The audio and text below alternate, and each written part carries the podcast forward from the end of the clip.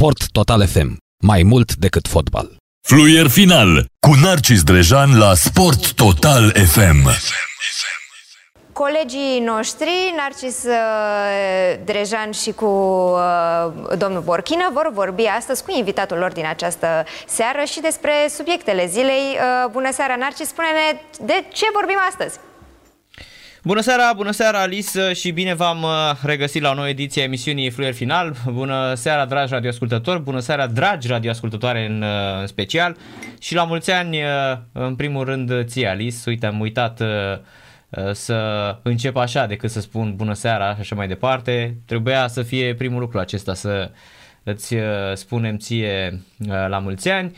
E bine, Dragoș Borchina este suspect de COVID-19, SARS-CoV-2, COVID-19, cum vreți voi să-i spuneți, hashtag-uri puneți la fiecare. Așa că probabil următoarele zile până când o să iasă rezultatul testului, o să mă auziți pe mine la radio la Sport Total FM. Avem foarte, foarte multe de discutat astăzi, evident, în această seară, prima oră a emisiunii până la Mihai Rusu, corespondența de la München, vorbind despre mega meciul dintre Bayern München și Borussia Dortmund. Bayern revine și câștigă cu 4 la 2 după 2 la 0 când uh, superbul Erling Brad Haaland uh, reușise în minutul 9 să înscrie de două ori. E, până la ora 19 discutăm cu un pilotul Alex Filip. Normal uh, o să avem o discuție legată de traficul uh, din, uh, din București, spre accidentul incredibil um, în care a fost implicat Alex Filip în anul trecut. Îmi țineți minte, a intrat intenționat un participant needucat la, la trafic și pentru că noi suntem mai mult decât fotbal, exact asta și încercăm, să educăm, să aducem așa o oază de normalitate în, uh, într-o societate cât mai needucată. Și evident foarte, foarte multe mm, discuții, vom vorbi din nou despre cum poți să fii președinte la o federație și să nu ai niciun adversar și să mergi 20-30 de ani și nimeni să nu-ți facă absolut nimic. Vedem că se poartă asta în România, cel puțin la nivel de federații sportive, chiar dacă federația ta este plină de dopați, chiar dacă federația ta este riscă să nu mai trimită sportiv la Olimpiadă, nu contează, tu de 20 de ani ești acolo, nu faci absolut nimic, ba mai mult, ai și tu pe o să candidezi la o federație internațională. Toate acestea la emisiunea Fluier Final. Rămâneți pe Metropola TV, mutați pe Sport Total FM dacă sunteți în trafic, numai bine pe mâine Alice.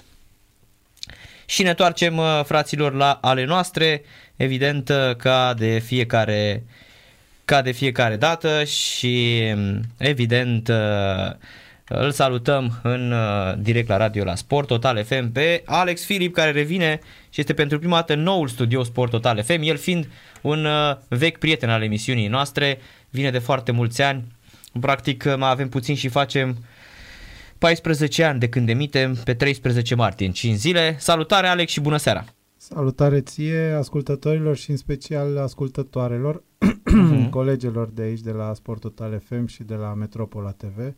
La mulți ani uh, de ziua femei, 8 martie, uh, o zi cu greutate pentru uh, noi toți băieții și păi, pentru trafic e. în trafic, în zilele astea, este o adevărată nebunie. Eu zic să nu te plângi de trafic, pentru că probabil ratingul emisiunii tale va fi cu mult mai mare astăzi, pentru că, așa cum ai zis și tu și am remarcat și eu, traficul din București este um, ceva care ne aduce de perioada post-pandemică, pre-pandemică, uh-huh. cea în care, practic, orice sută de metri se parcurgea în minute bune. Exact uh, și la asta mă gândesc și eu când văd, uh, sincer îți spun, când văd uh, atâția oameni în trafic zic, mamă ce de lume pe sport total FM acum să vezi cum, iar dacă fac o oră până aici, da, din Titan, o oră și, într-adevăr, astăzi am bătut recordul, recordul negativ. Am avut zile în care în trafic am făcut și 41-42 de minute, distanța normală, oarecum normală, dar în general, uh, chiar voiam să spun, Alex, că astăzi cu o oră și 10 minute a fost recordul negativ, dar eu nu m-am enervat, uh, repet, uh, exact la asta mă uit, mă uit la oameni și spun, mamă ce de radio ascultător, toată lumea pe Sport Total FM în momentul ăsta.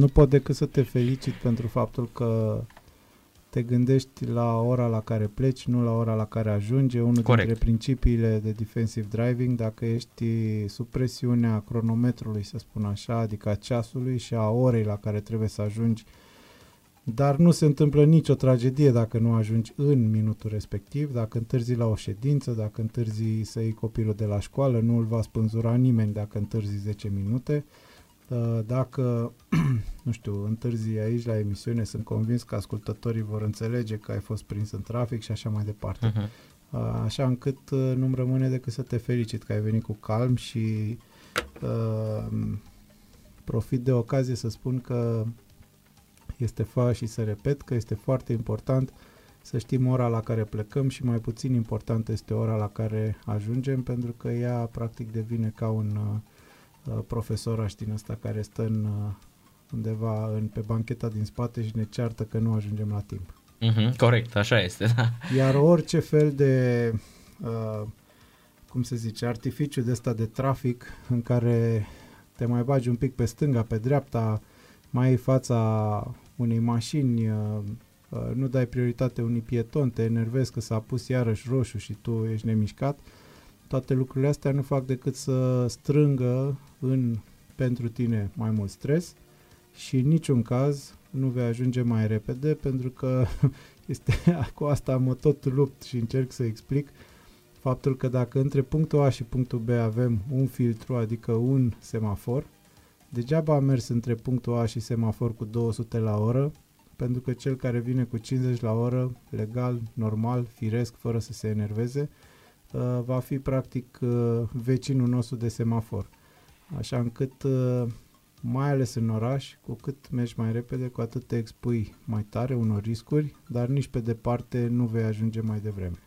Da, păi e, asta, asta văd și eu și odată chiar am explicat unuia care a trecut așa cu un Mercedes și m-a și claxonat, uh, era în pasaj la obor, a zburat pe lângă mine pe banda cealaltă și la evident în față la următorul uh, la următorul uh, m, semnal la semafor era și el acolo și am coborât geamul și i-am spus uh, fai de mine ce ce timp ai câștigat, a fost super pentru tine. Da, ai făcut o cursă excepțională, iar eu mergând cu Psihologic- 40 la oră te-am ajuns.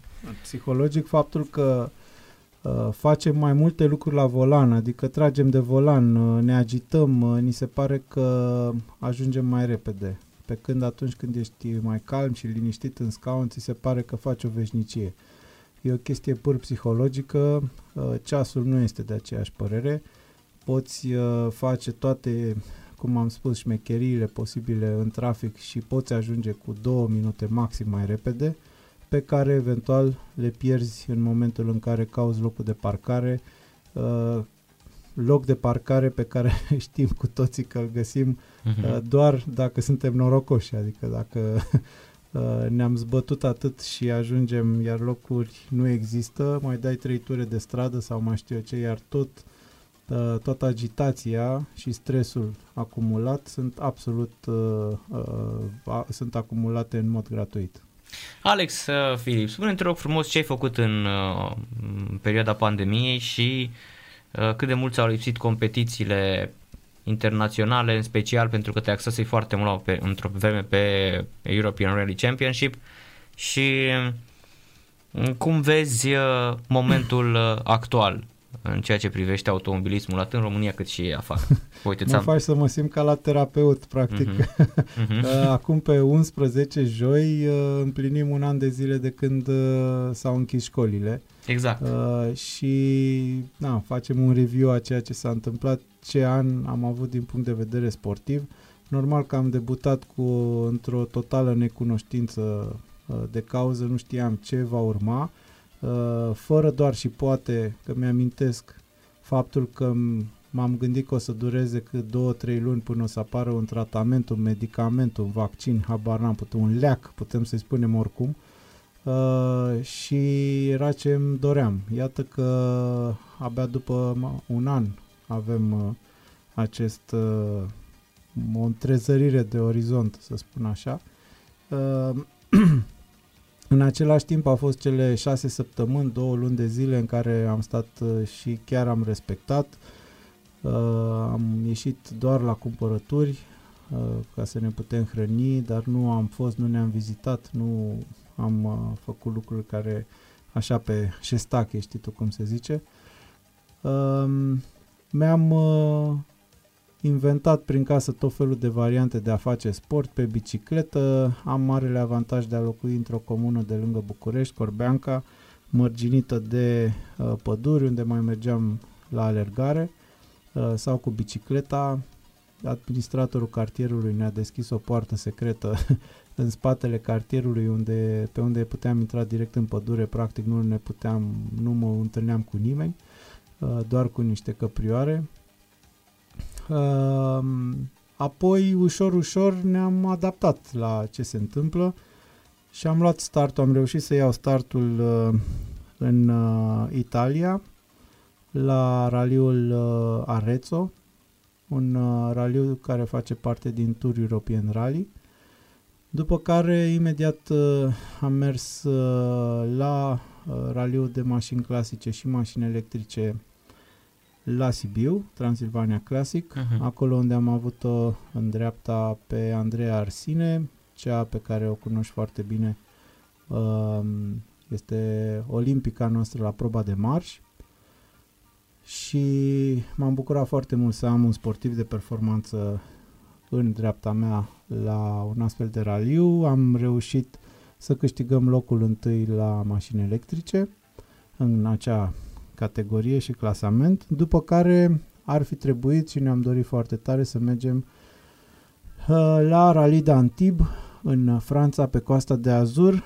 Era absolut totul pregătit, iar cu 10 zile înainte am aflat că raliul se anulează. Surpriză nu din cauza pandemiei și nu din cauza uh, COVID, ci din cauza unei furtuni care a avut loc uh, pe coasta de Azur, furtuna Alex s-a numit, și care a făcut, uh, a produs foarte multe, uh, a fost un dezastru natural. S-au rupt drumuri, s-au stricat case, s-au dărâmat case și din păcate au murit foarte mulți oameni.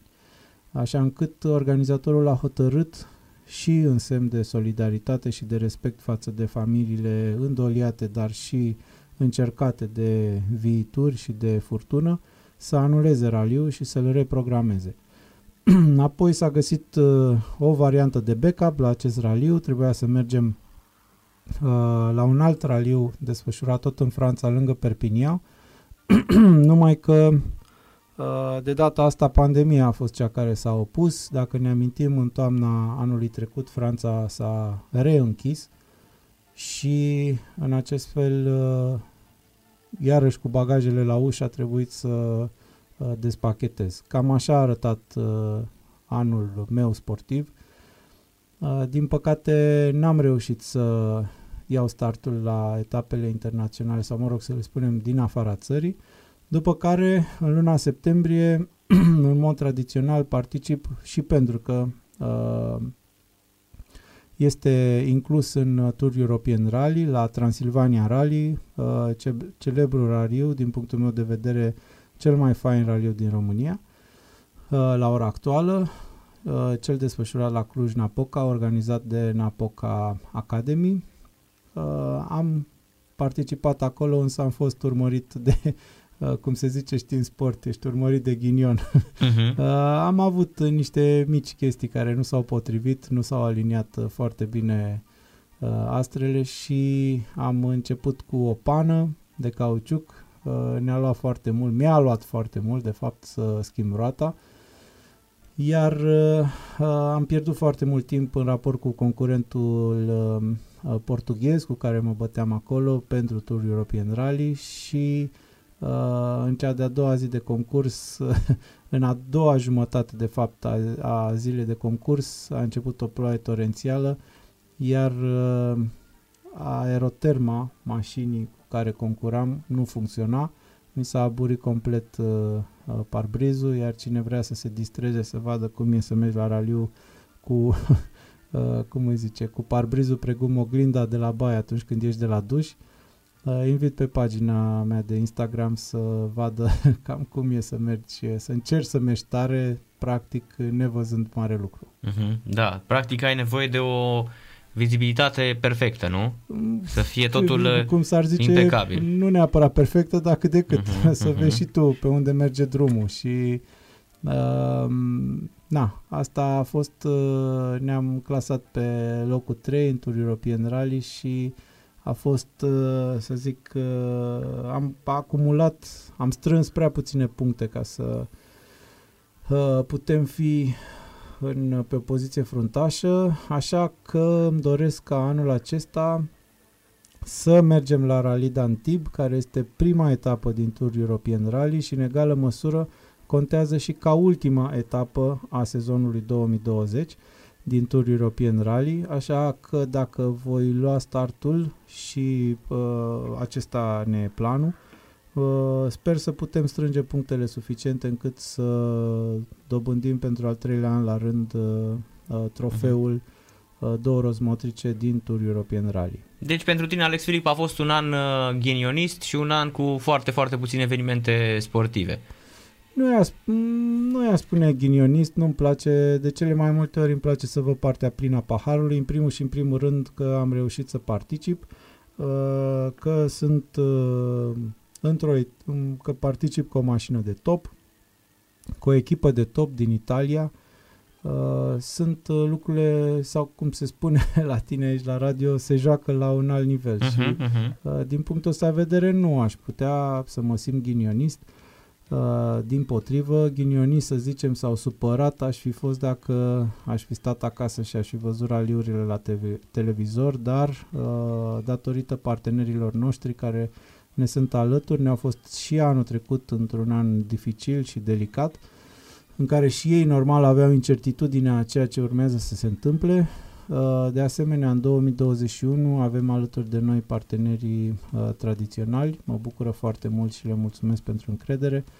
Uh, Îi dăm înainte și încercăm să facem uh, totul pe cât de bine putem noi. Uh-huh. Spune-mi, te rog frumos, Alex, uh, uh, când am spus ghinionism mă refeream și la accidentul prin care ai trecut în vara trecută când... uh, Eu nu-l văd ca pe un ghinion, eu îl văd ca pe un noroc. Pentru un noroc că puteai să nu presupun- mai ai astăzi invitat la radio.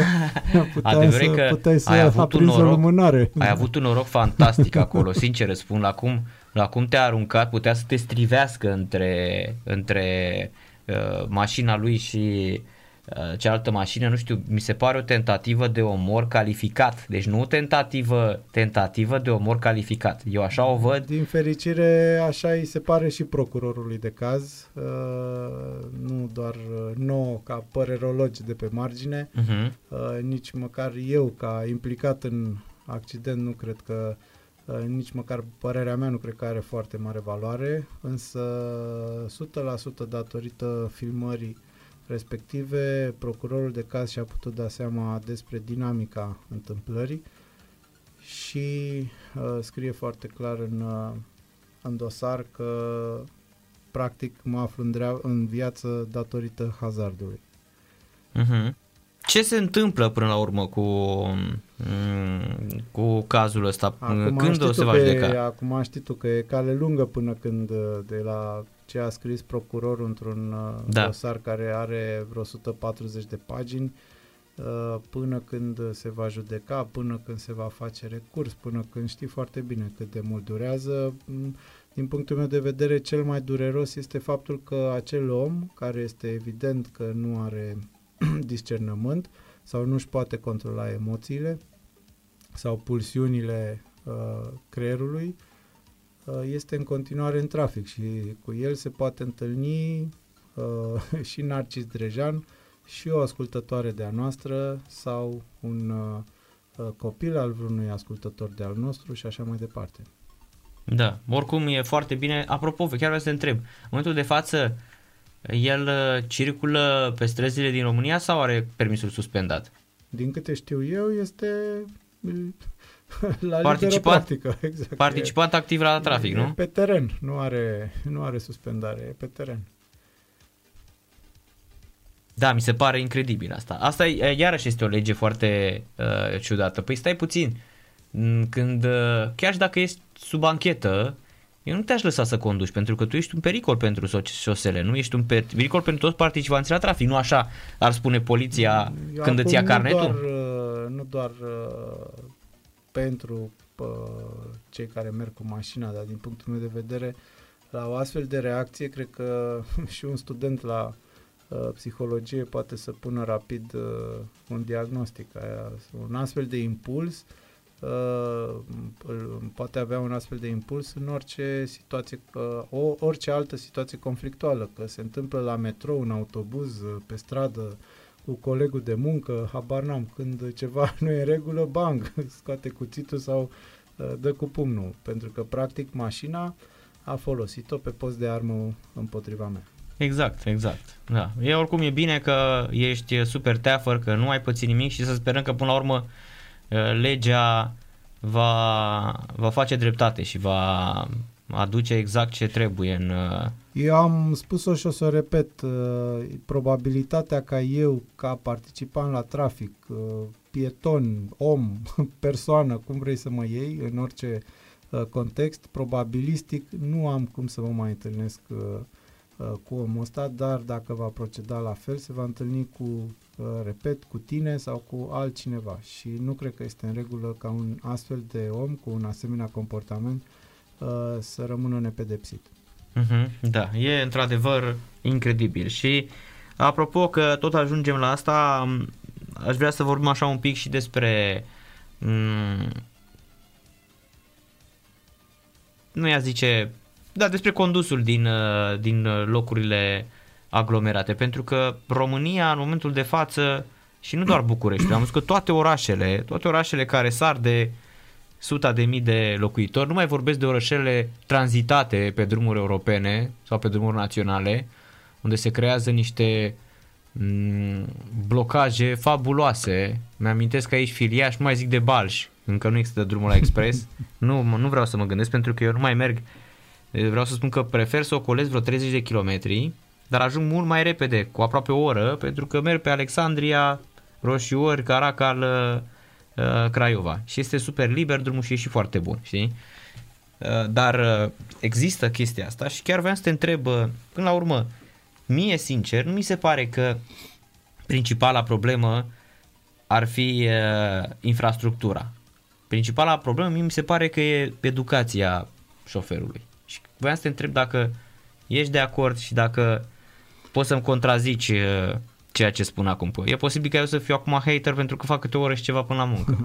Da. Nu ești, vreau doar să dăm un pic timp înapoi, să ne gândim cum am ajuns în situația asta. Uh, Să ne gândim că înainte de Revoluție aveam cu toții, sau mă rog, părinții noștri aveau ori o dăciuță, ori un olsit, ori o lada, cine era mai norocos. Uh, și foarte, foarte puțini cei care erau din zona, uh, hai să spunem, uh, de vedete ale momentului, din zona cinematografiei, scriitori și așa mai departe, care aveau câte un uh, Ford sau Volvo sau uh, ce mai era uh, la vremea respectivă, poate chiar BMW.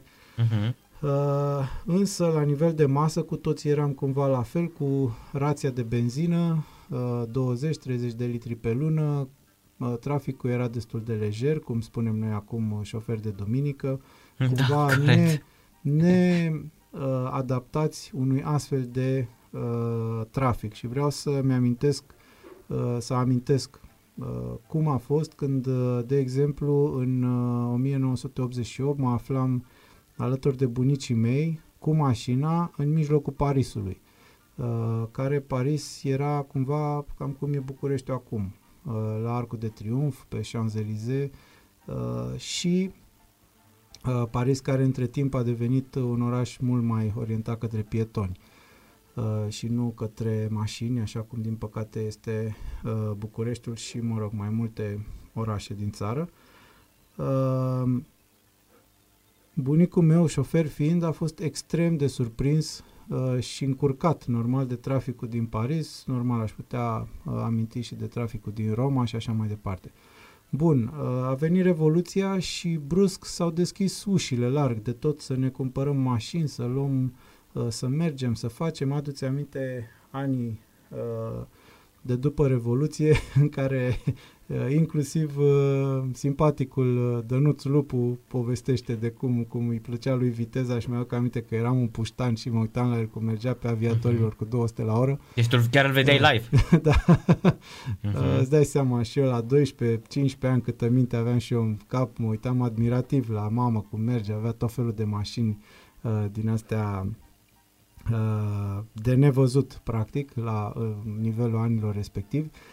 Dar ni s-au deschis porțile, fiecare s-a descurcat cum a putut și a cumpărat câte o mașină și a luat din Germania câte o mașină, a venit și practic nu aveam nicio regulă și nicio lege. Totul a fost uh, am, uh, și autoritățile, dar să ne amintim la nivelul anilor Petre Roman, Văcăroiu și așa mai departe, uh-huh, uh-huh. cum uh, Uh, cum, ce greutate avea legea la uh, momentul respectiv. Nu că acum ar avea uh, atât de multă însemnătate regula, dar uh, ușor, ușor, asta aici am vrut să ajung, ne-am mai civilizat, pentru că tu ai vorbit despre civilizație. Eu cred cu tărie că uh, felul în care se conduce uh, se ca- este cauzat, nu datorat, ci cauzat uh, lipsei de civilizație uh, Uh, și cred că cel mai simplu este atunci când te duci într-o țară străină să-i vezi gradul de civilizație, uh, poți să aproximezi gradul de civilizație al unui, a unui popor uitându-te la felul în care parchează mașinile la supermarket. Dacă ne gândim că acum 20 de ani mașinile, cred că ți amintești cum erau parcate la Prisma, de exemplu, care era molul anilor uh, 90-2000, Uh, să ne uităm acum cum sunt parcate mașinile, de exemplu, uh, la celebru mall din Băneasa, unde sunt, cred că, 50 de locuri dedicate uh, persoanelor cu dizabilități, care, evident, sunt ocupate. Și de acolo începe totul. Dacă eu îmi permit să parchez pe un loc care nu mi-aparține și nu este pentru mine, automat îmi voi permite și să-ți iau ție fața și să merg pe linia de tramvai cu 80 la oră în timp ce tu mergi liniștit pe bandă cu 50 la oră. Uh-huh. Uh, mă o să mă bag în fața ta la semafor, o să arunc chiștocul pe geam și o să fac tot felul de alte lucruri. Este, uh, cred, ceea ce se întâmplă în orașele noastre. O să parchez în față la cafenea cu avariile puse pentru că nu mi-a decât 3 minute să-mi iau o cafea, timp în care am blocat o bandă, uh, și cineva vine din spate și trebuie să mă ocolească uh, sau am treabă la bancă sau la farmacie. Uh, nu este despre infrastructură, pentru că dacă am avea, asta o spune, nu o spun eu, am citit tot felul de studii ale arhitecților uh, urbaniști, degeaba faci un bulevard cu 8 benzi, de exemplu, cu 10 benzi. Alea nu vor face decât să stimuleze și mai mult și mai mult trafic. Iar orașul nu este despre mașini. Uh, nu este despre a te urca în mașină la piața romană și să te duci până în uh, piața Victoriei cu mașina și să te tulbure faptul că nu găsești loc de parcare. Da. Cunosc astfel de cazuri, uh, cunosc oameni care nici nu concep să coboare la metrou, într-o oarecare măsură în perioada asta înțeleg, Uh, dar eu vorbesc despre lucrurile care se întâmplau înainte de pandemie, când nu eram speriați de aglomerație și de a merge cu uh, mijloace de transport în comun. Uh-huh. Așa încât să răspund la întrebarea ta, eu cred că nu este despre 100% despre infrastructură, este despre gradul de civilizație și, mai mult decât atât, despre neimplicarea poliției în uh, hai să spun, toate neregulile astea. Adică, cred că ai văzut și tu filmarea cu polițistul de la Oradea care s-a dat jos uh, da. într-o mașină civilă, care înțeleg că aparține tot poliției, dar pentru orice privitor este o mașină civilă. S-a dat jos uh, amendând un participant la trafic, dar la amendat, nu vreau să discut acum cine a avut dreptate și de ce și așa mai departe, pentru că o să ne ia foarte mult timp, dar vreau să spun un singur lucru că acel polițist s-a dat jos să-și facă dreptate lui, pentru că avea forța uh, uniformei și a epoleților de pe umeri, pentru că până la giratoriu sunt convins că a trecut cu vederea nenumărate alte lucruri, dar care Incidente, nu da. Dar care nu l-au privit pe el în mod direct. Da. Mașini parcate, mașini care staționează pe treceri de pietoni, pe, pe piste de biciclete, pe treceri de pietoni, la mai puțin de 25 de metri de colțul intersecției și știm foarte bine uh, cu ce astfel de obstacole ne întâlnim la tot pasul în, uh, într-un oraș, nu neapărat București. Da, corect. Până la urmă, uh, poate fi cumva și un uh, uh, abuz în serviciu ăsta, știi? Că tu, practic, doar dacă ești deranjat, iei măsuri, nu aplicând legea motamo. E adevărat că, am mai spus-o eu, dacă s-ar duce, dacă ar fi niște filtre la, să zicem, pe podul de la doamna Ghica, pe Dorobanți, pe zona asta de aici de la deci, da, da, să facă monitorizare de trafic cum trebuie, eu cred că ar pleca în fiecare zi cu o pungă din aia de supermarket cu Da, plin, cu- așa, cu cu, permise, da. cu permise, da.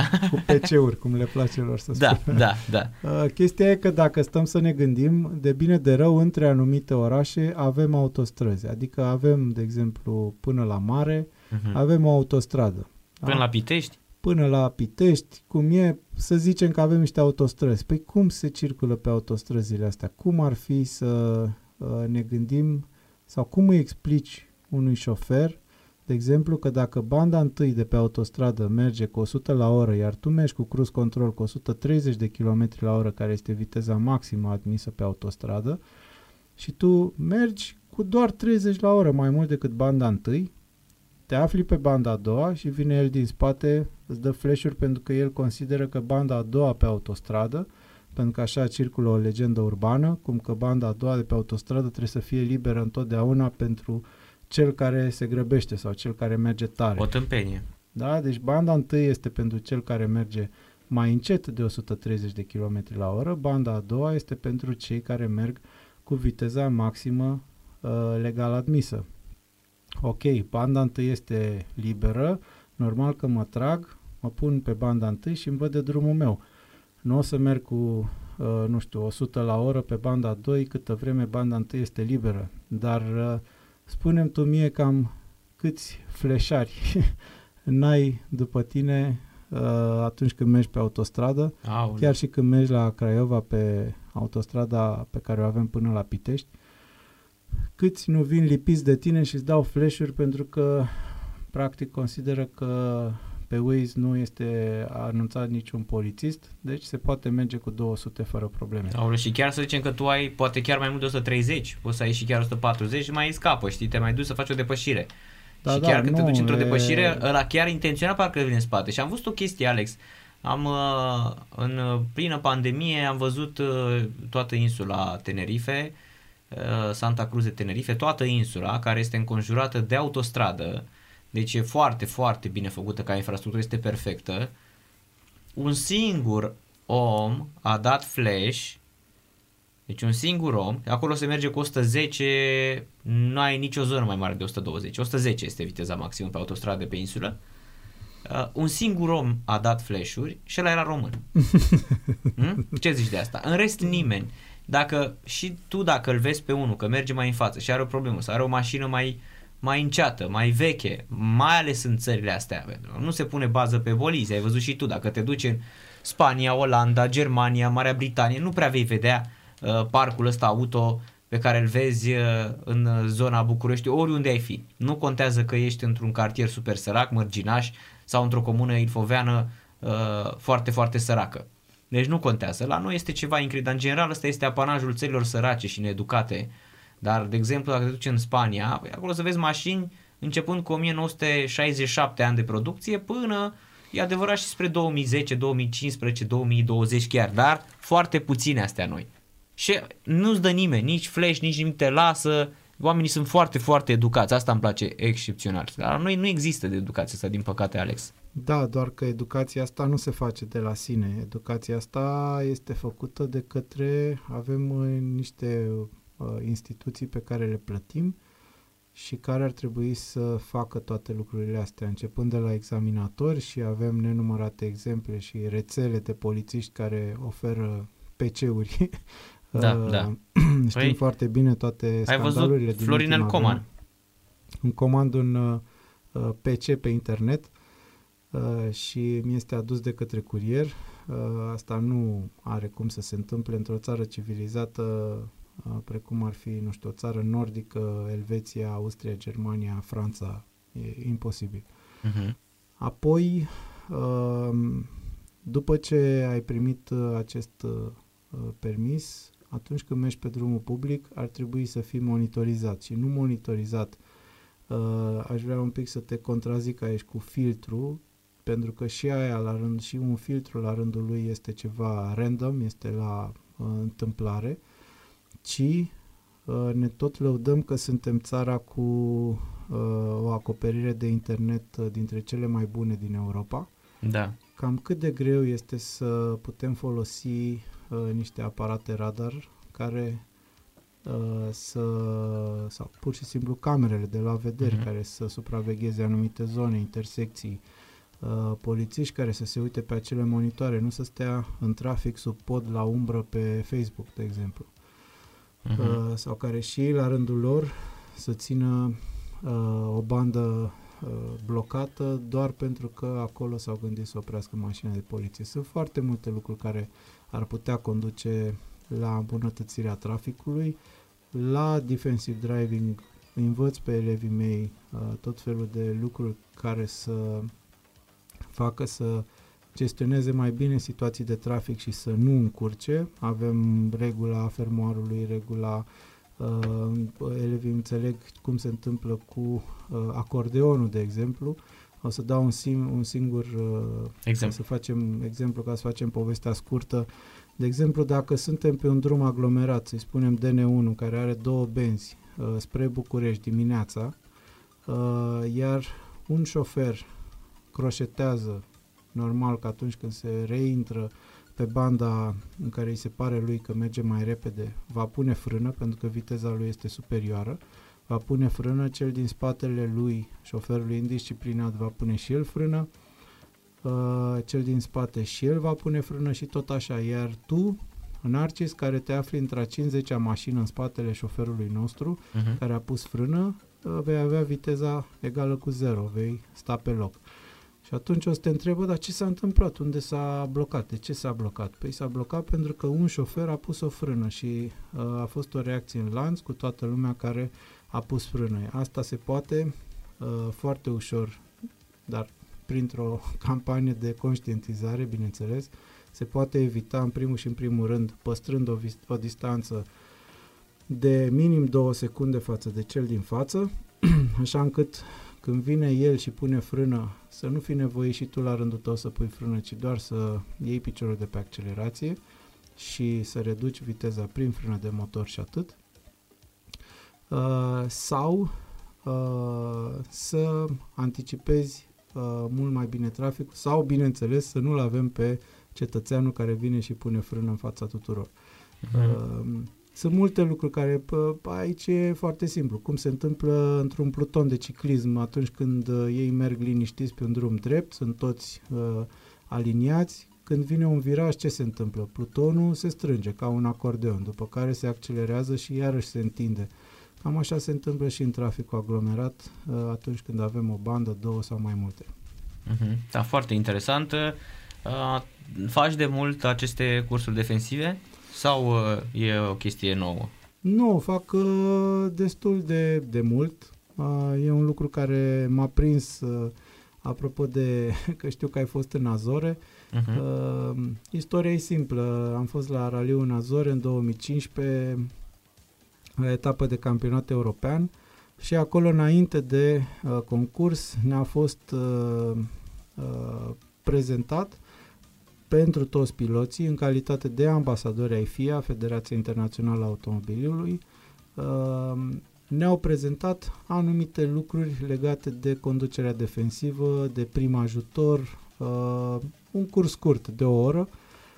M-a marcat, pur și simplu. M-a, m-am regăsit acolo în toate lucrurile pe care le-am învățat, după care oricum eram uh, fan Titi Aur, știm cu toții că, uh, sau cel puțin pentru mine, este părintele defensive driving-ului în România. Urmăream foarte mult ce se întâmplă la școala lui și m-am bucurat că am să zicem, parcurs și eu acel curs uh, oferit în mod gratuit de către FIA și de acolo am început să studiez, să mă bazez și pe experiența pe care o am de aproape 20 de ani în raliuri, uh, acolo unde fără reguli nu merge, fără uh, proceduri de siguranță nu uh, se poate. Așa că am început seria asta de cursuri de defensive driving one-to-one dedicate unui singur om, nu unei clase, Uh, de persoane la care uh, încep prin un curs teoretic uh, în care explic toate lucrurile astea, unul dintre ele, pe unul dintre ele l-am prezentat mai devreme, dar sunt nenumărate alte lucruri care te pot învăța să te ții la adăpost, după care sunt, bineînțeles, ședințele de practică. Uh-huh. Apropo, chiar uh, voiam să întreb, sunt scumpe cursurile defensive Um, Alex, pentru că multă lume spunea, ce să le fac mă, că am făcut școală, am luat carnetul, de ce să fac cursurile de, de păi defensive? Depinde cu ce le compari. În primul rând am mai spus-o, dacă aș fi în, uh, uh, aș locui în Elveția, de exemplu, nu aș putea, n-aș avea cui să, nu aș mhm. avea piață, adică lucrurile... Dacă oamenii sunt foarte civilizați. Lucrurile pe care eu le spun, ei le știu într-o proporție de peste 80% de la școala de șoferi, Uh, și în general de la faptul că uh, tot felul de lucruri sunt uh, comunicate, există campanii de siguranță rutieră și pe șoferi îi impactează în felul acesta. Aș vrea să dau un simplu exemplu. În Italia există pe autostrăzi desenat cum trebuie să procedeze atunci când vine ambulanța, de exemplu. Nu e că nu s-a învățat la școala de șoferi în Italia. Mă gândesc că suntem cu toții de acord că lumea știe cum ar trebui să procedeze, dar cu toate astea am, m-am suprapus uh, la o vizită din Italia cu o astfel de campanie și mă gândeam cât de fain ar fi ca în loc de panourile astea din România în care, pe care scrie viteza ucide, viața are prioritate, este un... nu cred că poate impacta pe cineva. Da, asta, asta, asta e ca fumătorul care își ia țigările în fiecare da. zi și pe ai văzut, sunt tot felul de Uh, poze macabre exact. și groaznice. Și, și fumătorul a găsit uh, alternativa, are un uh, fel de uh, husă. Exact, de, în care și îmbracă s-a pachet. rezolvat, gata. A rezolvat, da, da, Așa nu interesează. Aici. Cum adică viteza ucide, viața are prioritate și uh-huh. cumva cineva de la, din autoritățile române Stop se așteaptă că gata mă, a citit omul asta, da mă, uite, e într-adevăr viteza ucide, bun. Uh, așadar, cred că prin campanii Uh, de conștientizare se poate, uh, uh, se poate face educație la nivel de masă. Dar revenind la ceea ce m-ai întrebat, um, un curs de conducere defensivă poate părea scump pentru cineva care nu, doi, nu dă doi bani pe uh, ce îi se poate întâmpla, adică de fapt nu conștientizează sau nu, uh, nu înțelege la ce ar folosi? Adică de ce să dau, nu știu, 300, 400, 500 de euro, habar n-am, depinde de uh, elev, de ce să dau banii ăștia când uh, oricum am permis, mă duc și eu ușor așa pe dreapta și o vedea cum o fi când o fi. Dacă uh-huh. e ceva, pun frână, nu e nicio problemă, dar uh, am, de exemplu, elevi care uh, îmi scriu că nu-i mai doare spatele la volan, de exemplu. Care, datorită uh, cursurilor defensive? Datorită faptului că i-am învățat cum să stea corect în scaun, uh, la volan. Uh, și, interesant și asta. nu că i-am învățat eu, sunt lucruri, uh, nu am inventat eu, eu doar sunt uh, la care transmite uh-huh. informația Dacă asta. mai vezi oameni care stau așa plecați în volan, ai văzut? Văd tot felul de... Na, în fiecare profesie uh, există... Îți dai seama, când ai noroc cu un doctor, de exemplu, sau cu un dentist, ăla ți-a pus pe loc îți face diagnosticul, doar trebuie să-i zâmbești și știe, s-a prins pe loc că ori ai paradontoză, ori ai dinții nu știu cum, ori îți trebuie aparat, ori cu oftalmologul la fel, se uită la tine în ochi și se prinde pe loc care e problema. Uh, nu știu, la fel cu uh, inginerul se uită la o casă și zice, bă, aici nu e ok, nu are cum să stea asta uh-huh, în mhm, consolă, uh-huh. așa, știi? Același lucru se întâmplă și cu noi, instructorii de defensive driving, ne uităm și dintr-o privire te prinzi dacă șoferul respectiv este într-o zonă de acceptare a faptului că mașina este un obiect care te ajută, evident, zi de zi, îți oferă confort, îți, oferă, îți mângâie, bineînțeles, și ego atunci când îl parchezi în față uh, pe trepte la hotel când mergi în vacanță, dar în același timp poate să fie și o armă, poate să te ducă la direct la camera de gardă de la spitalul de urgență. Da, foarte, foarte interesant. Da, voi sunteți, când vă uitați lângă un șofer, e ca la fotbal. L-am văzut uh, după cum uh, stătea în ghede și voi zice, l-am văzut după cum a pus mâinile pe volan, știi? Păi, da, e o chestie, în primul rând, cum ții mâinile pe volan, cum, uh-huh. uh, pe care ți este poziția la volan, uh-huh, apoi uh-huh. ce faci cu ochii, unde te uiți, uh-huh. uh, atunci când conduci. Sunt șoferi care nu se uită aproape niciodată în oglinda din dreapta. Uh-huh. Uh, sau te prinzi imediat că sunt oglinzile uh, greșit uh, uh, poziționate, poziționate uh-huh. reglate. Uh, și asta te prinzi nu fiind în mașina respectivului, ci fiind în spatele mașinii respective, că uh-huh. te mhm. prinzi că nu-i vezi ochii. Și... Da. Eu, până la urmă, eu cred că omul este needucat. Nu e de vină niciodată, sincer spun, cred că nici școala de șofer nu este vinovată, pentru că exact cum ai spus tu, de asta există cursuri de uh, condus defensiv. La nivelul nu? de școală de șoferi uh, sunt uh, instructori care uh-huh Uh, eu cunosc instructori care își dau toată silința și vor să facă lucrurile ca la carte și viitorul șofer nu să fie un simplu posesor de permis și atât. Dar din păcate sunt mult prea puțini aceștia. Omul când se duce să-și ia permisul vrea să se întâmple repede ca dovadă că uh, mulți își doresc să-l ia de pe internet fără niciun fel de bătaie de cap. Da, vezi, uh, vezi Florin Coman? Uh, da, am spus da, asta păi, că clar. se știe foarte e clar. Super, da. E super uh, flu da. acum și în cazul ăsta. la școala de, șof- școala de șofer s-a adaptat și ea la rândul ei și normal, e un business, nu poți să-i faci vină. Dacă vine omul și zice, băi, mi trebuie repede, repede, știi cum făceau rușii, bistră, bistră și de da. atunci avem bistro, uh, așa și aici hai să repede, facem uh, școala cât să fie? Păi o oră de teorie, două, trei ore de practică și gata, dă înainte. Hai că oricum am mai condus fără permis înainte Uh, la bunicul la țară, hai că mai știu uh-huh. cât de cât cu astea, oricum... Dar nu mă învăța uh, acum cu centura și cu astea și da, cu oglinzi, că eu știu ce, deja. Ce, pe centura direct uh-huh. în mhm. spatele scaunului ca să nu mă enerveze piuitul, uh-huh. pentru că oricum eu merg mai mult prin oraș și nu e nevoie de centură, ce naiba să mai pun că merg până aici repede. Tocmai și... am văzut un accident pe care l-ai postat cu un tir care l-a zburat da, pe unul. În oraș, în Slobozia. Nu un era... taximetrist. Da, da. Doamne, cum... Deci... Da, sunt nenumărate Acolo dacă n-ai, dacă n-ai centura ăla ești. Chiar dacă Normal. te șterge tirul, atenție, că l-a șters un pic. Asta ca asta, dar aș vrea să ne uităm la ce se întâmplă uh, cu copiii. Adică noi suntem niște persoane mature. Cazul avem, Andronache. Avem peste uh, 18 ani, se presupune, uh-huh. suntem la volan și Uh, știm să decidem asupra ceea ce urmează să facem, însă sunt foarte mulți părinți pe care îi vedem în trafic zi de zi, cu copii pe care îi transportă precum saci de cartofi, adică sunt uh, ba în spate la lunetă, uh, am văzut copii transportați în porbagaje, am văzut copii transportați în dubă, sportivi, juniori transportați cu duba, fără scaune, fără nimic, pur și simplu încărcați acolo în spate și țineți-vă și voi de ce-o fi.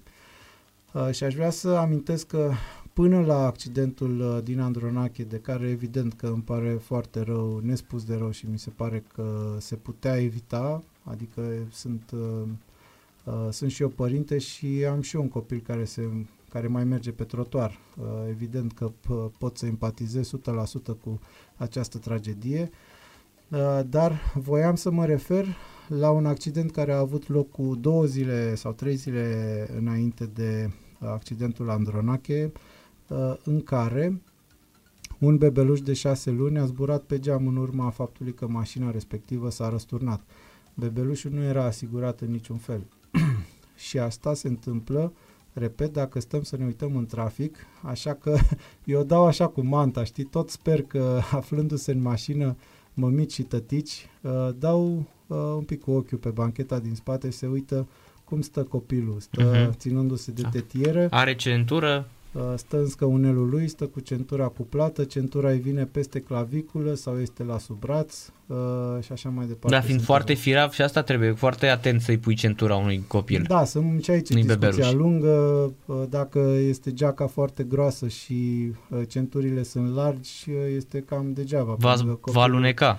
va ieși prin uh, geacă, avem practic. uh, varianta de părinți care își transportă copiii în brațe și nu iau în calcul nicio secundă faptul că și la o simplă frână uh, violentă, corpul adultului va strivi corpul copilului de uh, orice, alt, uh, orice altă lateral, nu știu, scaunele din față sau uh, depinde de dinamica uh, mașinii, dar nu are cum un părinte să învingă forța G a propriului corp în momentul în care Uh-huh. uh, asta e fizica, asta e inerția, n-am inventat-o noi la Da, defensive da. driving, așa e ea uh, de când lumea și pământul. Uh, de aia spuneai de, mă uit mult în mașinile uh, celorlalți copii. participanți la trafic Mhm. și văd, uh, bun, normal, sunt și copii uh, care uh, sunt transportați corect, știu din de mici că trebuie să poarte centura, că este un lucru care e pentru binele lor. Uh, avem uh, copii transportați, uh, chiar vorbeam în emisiunea de la Metropola TV uh, legat de faptul că uh, avem uh, părinți uh, uh, extrovertiți, să le spunem, nervoși la volan, iar copilul uh, aude absolut toate înjurăturile și toate gesturile astea și atunci ne, mu- ne mirăm cum de avem uh, niște copii care îți bang, îi dau copilului tău câte o bucată la școală pe Mhm. ne, Da, pe- și înjură pe într-un hal nerăsuflat- fără de hal, exact, da. pe nerăsuflată, Bine, aici sunt mai multe aspecte. Mai sunt și youtuberii și influencerii ăștia care vorbesc îngrozitor. Vreau să spun că m-am uitat și eu și când am văzut uh, sunt uh, puștani de 15-16 ani care vorbesc despre violuri, despre uh, primele lor experiențe sexuale, însă nu la nivel educațional, că ar fi foarte bine că ar face chestia asta, da? Ok, că înțelegem că uh, astăzi uh, răbdarea este, cum să spun, nu mai este punctul forte al nimănui. Dar dacă ar face educațional, nu m-ar deranja. Dar cum vorbesc ei, vorbesc de parcă... Deci atenție, dacă tu la 14-15 ani ai impresia că femeia, fata, că e fată, este obiect sexual, la fel este și cu mașina. Și cu absolut tot ce faci. Că aici este marea problemă, știi? Păi uh, să ne gândim cum au ajuns copiii ăia în situația asta ca la 15 ani. Nu cumva și părinților consideră că Că e normal să dacă fac le- asta. Dacă le-a oferit o tabletă și un telefon uh, și nu atenție uh, și nu implicare, Da. uh, din punctul meu de vedere, e cumva uh, nu, nu e meseria mea, uh, sunt doar uh, un simplu părinte și atât și sunt preocupat de subiectul ăsta, dar Mhm. nu sunt psiholog și nu vreau să-mi dau cu părerea într-un domeniu în care nu mă pricep. Dar la fel e și cu șoferul, că ai spus mai devreme. Stă copilul lângă tată și tatăl își purcă și înjură Bă, non-stop la mai volan. rău, mai rău e și când stă lângă mamă, adică A, n-aș nu mai vrea zic. să amintim aici doar de uh, tați, am văzut cu ochii mei foarte multe uh, fete uh, nervoase, excesiv de nervoase la volan și care uh, cu copilul în mașină gesticulează și fac semne de genul ăsta. Mhm. Eu cred uh, că de la asta am pornit, cum ai venit tu calm, uh, cu toate că ai făcut o oră și 10. Uh, Dacă alegi să nu iei metrou, bicicleta, uh, mașina este o chestie confortabilă, fără discuție, are un scaun minunat, nu se compară cu ăla din metrou. Nici risc de COVID, na, uite, da. Stai liniștit în mașina ta, dar nu poți avea pretenția să ajungi la fel de repede precum ai face-o cu metrou sau uh, nu poți să te superi că pietonul trebuie să treacă pe trecerea de pietoni, iar atunci când mergi cu 80 la oră uh, prin oraș, îți e greu să reduci la 0 la oră ca să treacă o mamaie, pe care, bineînțeles, și pe ea la rândul ei o desconsideri. Uh, și n-ar avea dreptul ca ea, o femeie în etate, să mă oprească pe mine, cel care am o mașină scumpă și am un nivel de trai ridicat și merg cu 80 și tu mă pui să pun frână până la 0. Dacă aș merge cu 45-50 la oră, efortul de a opri la 0 nu ar mai fi același. Corect, și asta e Atunci adevărat. aș anticipa și aș vedea când trece oricine ar fi. Mhm. Bine, mai sunt și participanți la trafic uh, ce sar în 4-5 metri. Și chiar și la 30-40 la oră ajungi, e adevărat, greu, a, dar ajungi, frânezi, De brusc, acord, pentru că dar- eu tot eu am chestia asta, nu mai știu, cred că la tine sau la Vali Porcișteanu, cred că am auzit-o acum foarte mulți ani, când v-am invitat la radio și spuneați că în, în momentul în care ești la un iminent pericol, calcă frâna ca lumea, nu, nu o ciupi. Nu Da, fă da, prostia. Fără discuție. Deci dă frână ca lumea, că de aia este frână, da? și eu, mie, dacă Nu am se ceva... mângâie. Da, eu țin minte că am făcut chestia asta, mi-a sărit un tânăr în față, deci eram în, uh, undeva pe șoseaua 1, 1 decembrie, unde este tramvai cu e jumătate de bandă, practic, pentru că pe banda cealaltă sau pe cealaltă jumătate sunt parcate mașini. Și erau parcate, erau și eu din asta de pâine și nu vedeai nimic la trecerea de pietoni. Și mi-a sărit aproape, în, cum să zic, îl aveam în fața ta. Și aveam cam 30 ceva la oră.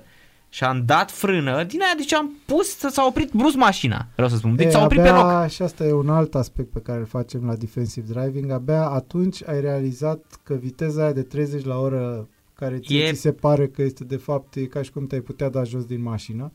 Nu Îți este. dai seama atunci când trebuie să te oprești și Ce vezi impact că are. mașina nu se oprește și că tu te apropii de cel din față, să zicem, uh, sau, de cât, sau de un pieton, de un copil, de un cărucior, de un stâlp, habar n-am, atunci conștientizezi, bă, ce înseamnă 30 la oră pe cuvânt, după Da, aia la 50 la oră, la 80 la oră și a, în felul ăsta conștientizezi că la 130 de km la oră pe autostradă, când începi și croșetezi și faci tot felul de lucruri de genul ăsta, un pic dacă mașina pleacă, uh, sunt prea puțini șoferii care sunt pregătiți să știe cum să facă, să o țină înapoi pe drum. Mhm. Uh, mai ales că vorbeam despre infrastructură. Ai văzut în ultima perioadă cam câte filmări sunt, sunt abonat la un uh, un Canal. Grup, la un grup de Facebook Mhm. care se cheamă Traffic Tube și care uh, prezintă tot felul de situații de trafic. Uh, au fost, cred că, două săptămâni la rând în care am văzut cel puțin cinci situații de mașini pe autostrăzile din România pe contrasens. Uh, păi, aș vrea să ne gândim că trebuie să luăm în calcul și asta atunci când Mhm. mergem pe autostradă, pentru că n-ai cum să știi că pe bucata respectivă de autostradă nu este cineva care uh, din neștiință, din prostie, din teribilism, nu știm, este uh, pe contrasens. Apropo de asta, și e foarte, foarte interesant ce, ce ai spus, uh, mi-amintesc că um, legat de chestia asta, în Marea Britanie, pentru mers pe contrasens pe autostradă, închisoare. Deci nu amendă și luat permisul, nu, închisoare. Deci întâi te judecă, te bagă în închisoare, riști între 2 și 5 ani de pușcărie, pe care o faci, da? Deci o faci, n-ai poți tu să spui, nu, închisoare tată. Deci dacă ai mers pe contrasens în Marea Britanie, este închisoare. Nu stă la discuție cu tine cu amendă, luat permis. Nu pentru că tu în momentul ăla ești exact cum am spus mai devreme. Cum ăla a dat intenționat cu uh, uh, porcăria de Logan în tine să te facă să te strivească, da? Este același lucru când mergi pe, auto, pe autostradă sau pe orice alt drum pe contrasens. Ai venit uh, cu o chestie, iarăși ne întoarcem la poliție. Uh, un uh, amic de-al meu și fost vecin care s-a mutat în UK mi-a scris zilele trecute legat de viteză. Și mi-a scris așa, din ce văd eu în UK, rezolvarea e dată de radarele fixe din orașe. Uh-huh. M-a luat și pe mine cu 36 în zona de 30. Am ajuns la cursul de reeducare, unde am aflat că erau inculpați între ghilimele și cu 31 și 32. Deci, practic, se aplică legea la virgulă, ceea ce te face să fii mult mai atent data viitoare. Ca urmare, am descoperit limitatorul de viteză al mașinii. Acum, iarăși, o întrebare retorică pentru cei care se află acum la volan. De câte ori folosiți limitatorul de viteză?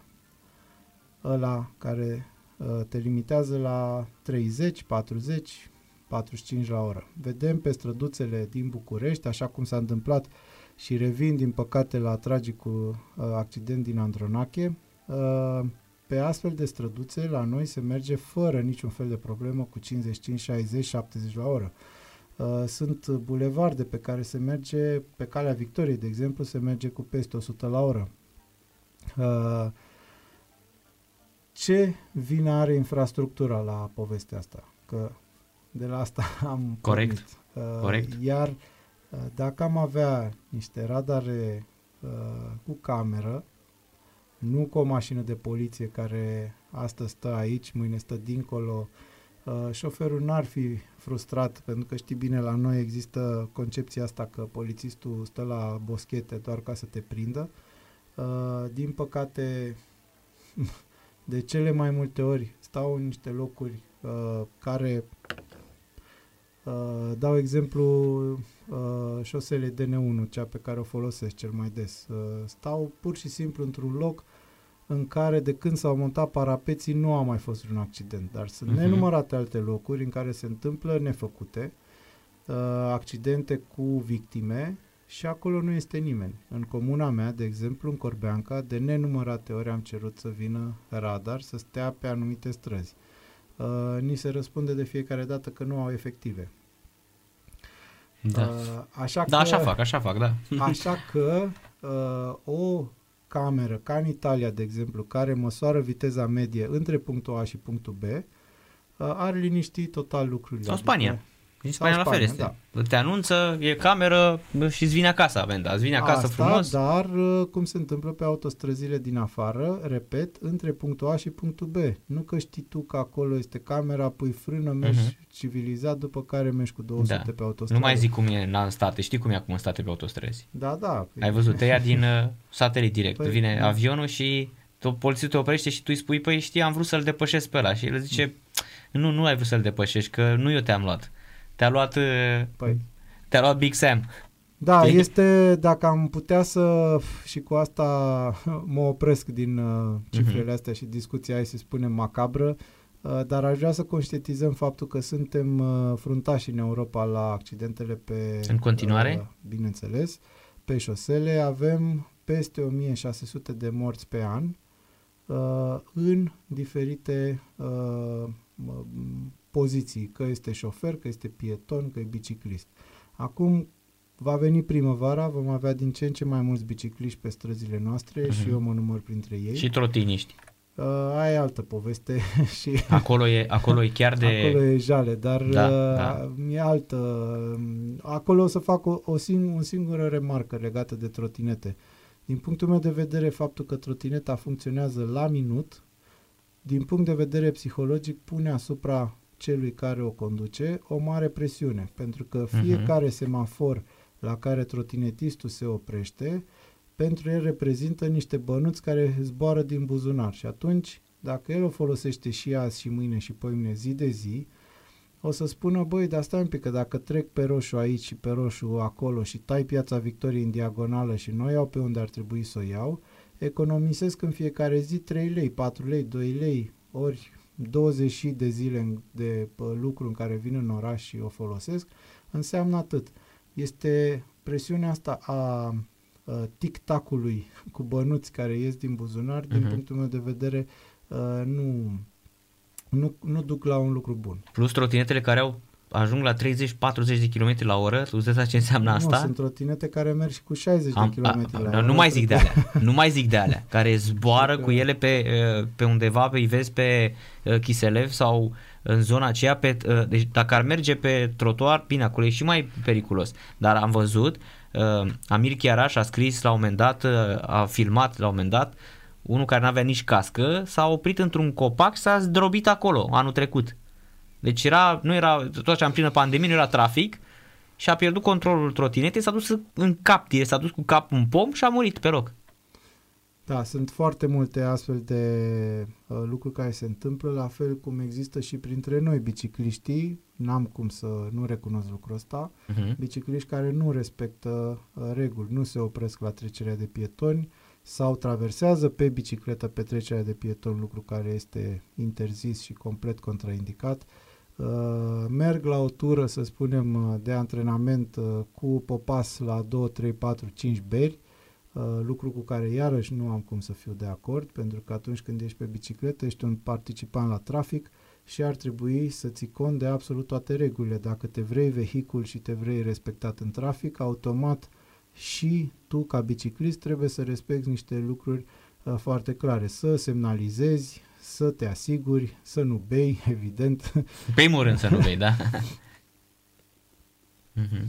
Alex, în încheiere, mă întreabă foarte mulți radioascultători cum pot lua legătura cu tine și cum îți pot scrie despre cursurile de defense driving, despre, uite, vezi, deja îți aduc clienți. Da, putea, mulțumesc. o să te aduc în fiecare zi pe aici să... să dar să știi că a, aparent ai putea crede că este despre bani, dar aș vrea să te gândești că cei care au trecut uh, prin cursul meu și nu doar al meu, că e vorba de Vali Porcișteanu, că e vorba despre Titiaur, că e vorba de Napoca uh, Rally Rally, da. Academy, uh, suntem mai mulți propovăduitori ai, uh, cum îmi place mie să uh, spun că suntem niște mormoni așa ăștia care urc, umblă la costum prin oraș cu, Da, da, da. cu cărțulia la sub braț Deci și, prea puțini, ați și mai bat rămas la puțini. ușă, știi? Cam așa suntem și Mhm. noi, batem la tot felul de uși și încercăm să atragem oamenii către religia noastră, aia a siguranței rutiere. Uh, Pe mine pă, putem intra în contact uh, pe adresa uh, de mail care se cheamă pilotarondalexfilip.ro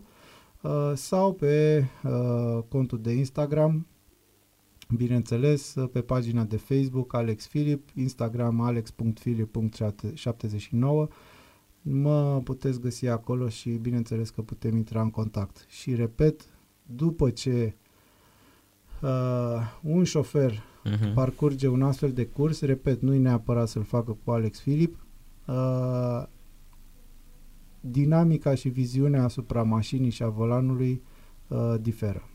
Mhm. Da, e ușor, îl găsiți pe Instagram pentru că o să vedeți o poză cu mine la ultima postare, da, și e ușor. alex.filip.79 îi puteți scrie sau pe um, Pilota, pilotarondalexfilip.ro Am zis bine? Da. Da, pilotarondalexfilip.ro Alex Filip, mulțumesc mult de tot pentru prezența la radio la Sport Total FM. Te mai așteptăm evident pe la noi. Îmi pare rău că uh, o facem așa tot timpul. Uite, acum am vorbit despre faptul că nu prea au fost competiții și uh, înmulțindu-se, um, hai să spun eu, infracțiune din trafic și uh, decesele din trafic și am zis că era necesar să, să te chem și parcă a fost așa impecabil într-o zi în care am făcut o oră și 10 minute. da.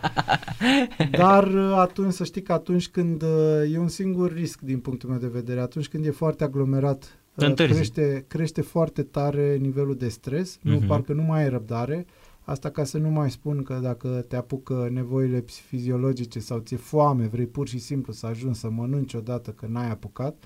Azi a fost și o zi specială, aș vrea să ții cont de asta. Încă o Corect. dată la mulți ani fetelor. Corect. Uh, S-au grăbit Dar bărbații s-au să... plimbat uh, florile de la Mhm. unii la alții. Acum fiecare dintre noi știi foarte bine că avem uh, uh, mamă, iubită, acum Exact. ca să glumim uh, amantă și așa mai departe. Dar uh, Unii și mai multe chiar. Da, lăsând gluma la o parte, bă, cred că fiecare bă, s-a dus să-și salute mama, uh, sora, eventual uh, fiica și așa mai departe. Și cred că și ăsta a fost unul dintre motivele pentru care traficul din București astăzi Mhm. a fost atât de Corect. explodat. Corect, la mantă e mai greu la ora asta să te duci, că na, e fiecare acasă, știi? Bă, nu știu, da, dacă zici tu, te...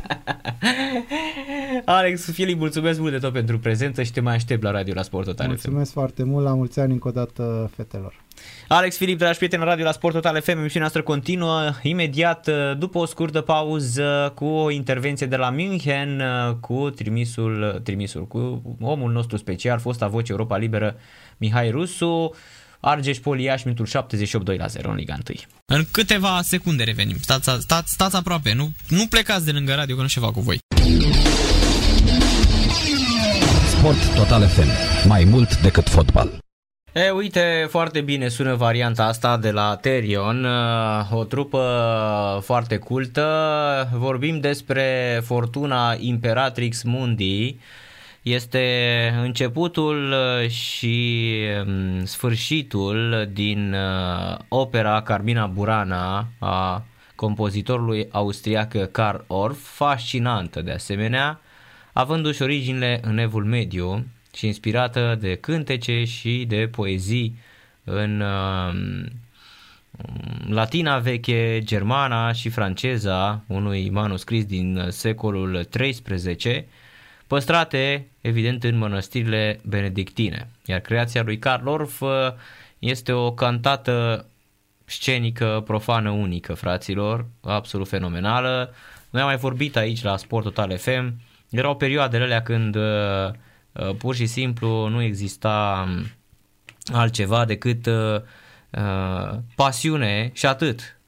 Trebuia, nu, nu, aveam, nu trebuia să respectăm nicio linie editorială și aveam seri din acelea în care pur și simplu mă transformam în Iosif Sava și le dădeam radioascultătorilor și radioascultătoarelor uh, lecții de cultură muzicală de mm, muzică clasică. Țin minte că într-o seară, cred că am dat vreo două ore, am, uh, în vreo două ore și un pic am terminat, uh, aproape trei, stând și vorbind despre Carmina Burana și chiar a fost ascultată în premieră la radio la Sport Total FM. Dacă vă mai spuneți un radio de sport din lumea asta, unde s-a ascultat uh, integral Carmina Burana și cu, uh, hai să spunem, uh, și cu discuții despre, uh, evident, uh, uh, ce se întâmplă acolo și traduceri și așa mai departe, da? Adică a fost uh, o oră și un pic toată muzica, iar uh, noi la vremea respectivă am uh, zis haideți să îi dăm uh, bice și bătaie. Da, Mihai Rusu intră la 25 în această seară, am discutat un pic mai devreme și uh, cam, uh, cam pe acolo este, da. Da, originalul din Carmina Burana era cam așa era.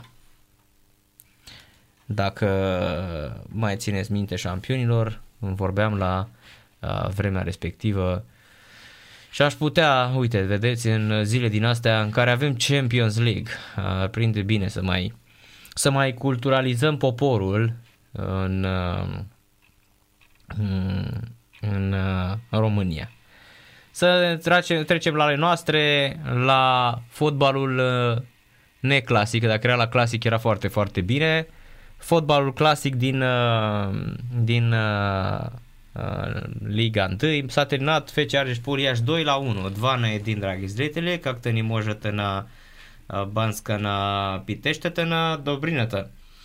Malele din penalti și Malele din uh, acțiune uh, a marcat cele două goluri pentru FC Argeș, uh, foarte bună um, tranzacția asta cu Malele, care cred că a ajuns la 8 sau 9 goluri. Se fa Malele, uh, venit de la Oliver Range din prima ligă uh, portugheză, 27 de ani, foarte bun transfer, se fa Malele. Victoria așadar pentru, pentru FC Argeș. Poliaș aș marcat Duranovici pe final, dar uh, nu mai conta. Era ca noi uh, degeaba calul plecase sau um, un uh, cal păștea și o muscă era lângă cal, iar calul nu avea nimic împotrivă. Cam așa a fost și golul lui Duranovici, muntenegreanul um, lui Poliaș. Poliaș la fel de slabă, poate să vină și mama și tata lui Chirica și toată lumea că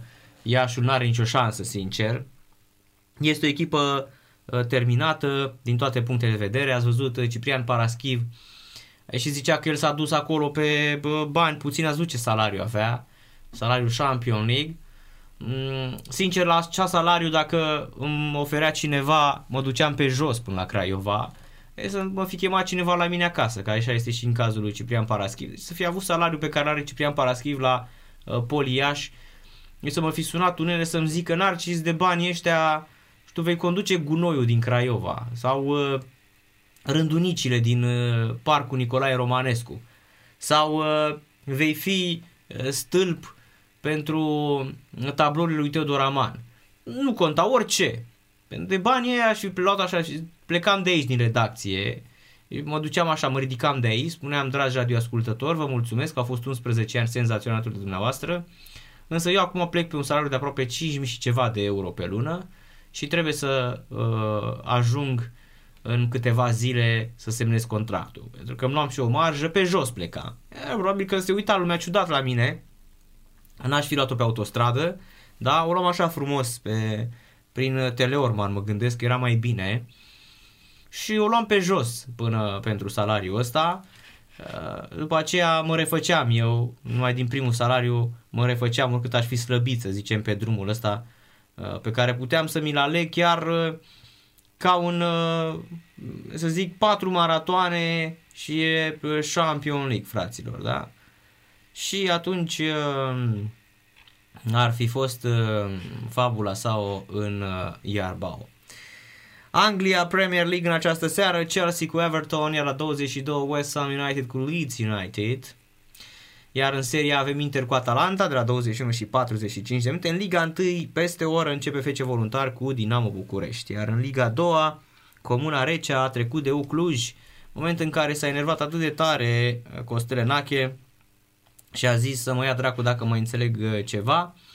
Costele Nache, antrenorul de la Ucluj, a anunțat conducerea că e dispus să plece după eșecul suferit uh, la Recea 0 la 1 pe un teren, nici măcar teren, pe un, pe un tăpșan, cred că tăpșan aș putea să-i zic mai degrabă. Costele Nache este un antrenor uh, recunoscut pentru discursul echilibrat și pentru reacțiile cumpătate după meciurile um, chiar și cele în care pierde. E bine, astăzi la finalul înfrângerii cu Recea, Costele Nache a cedat și a oferit un interviu fără perdea în care și-a înțepat conducătorii și în care a recunoscut că este depășit de situație.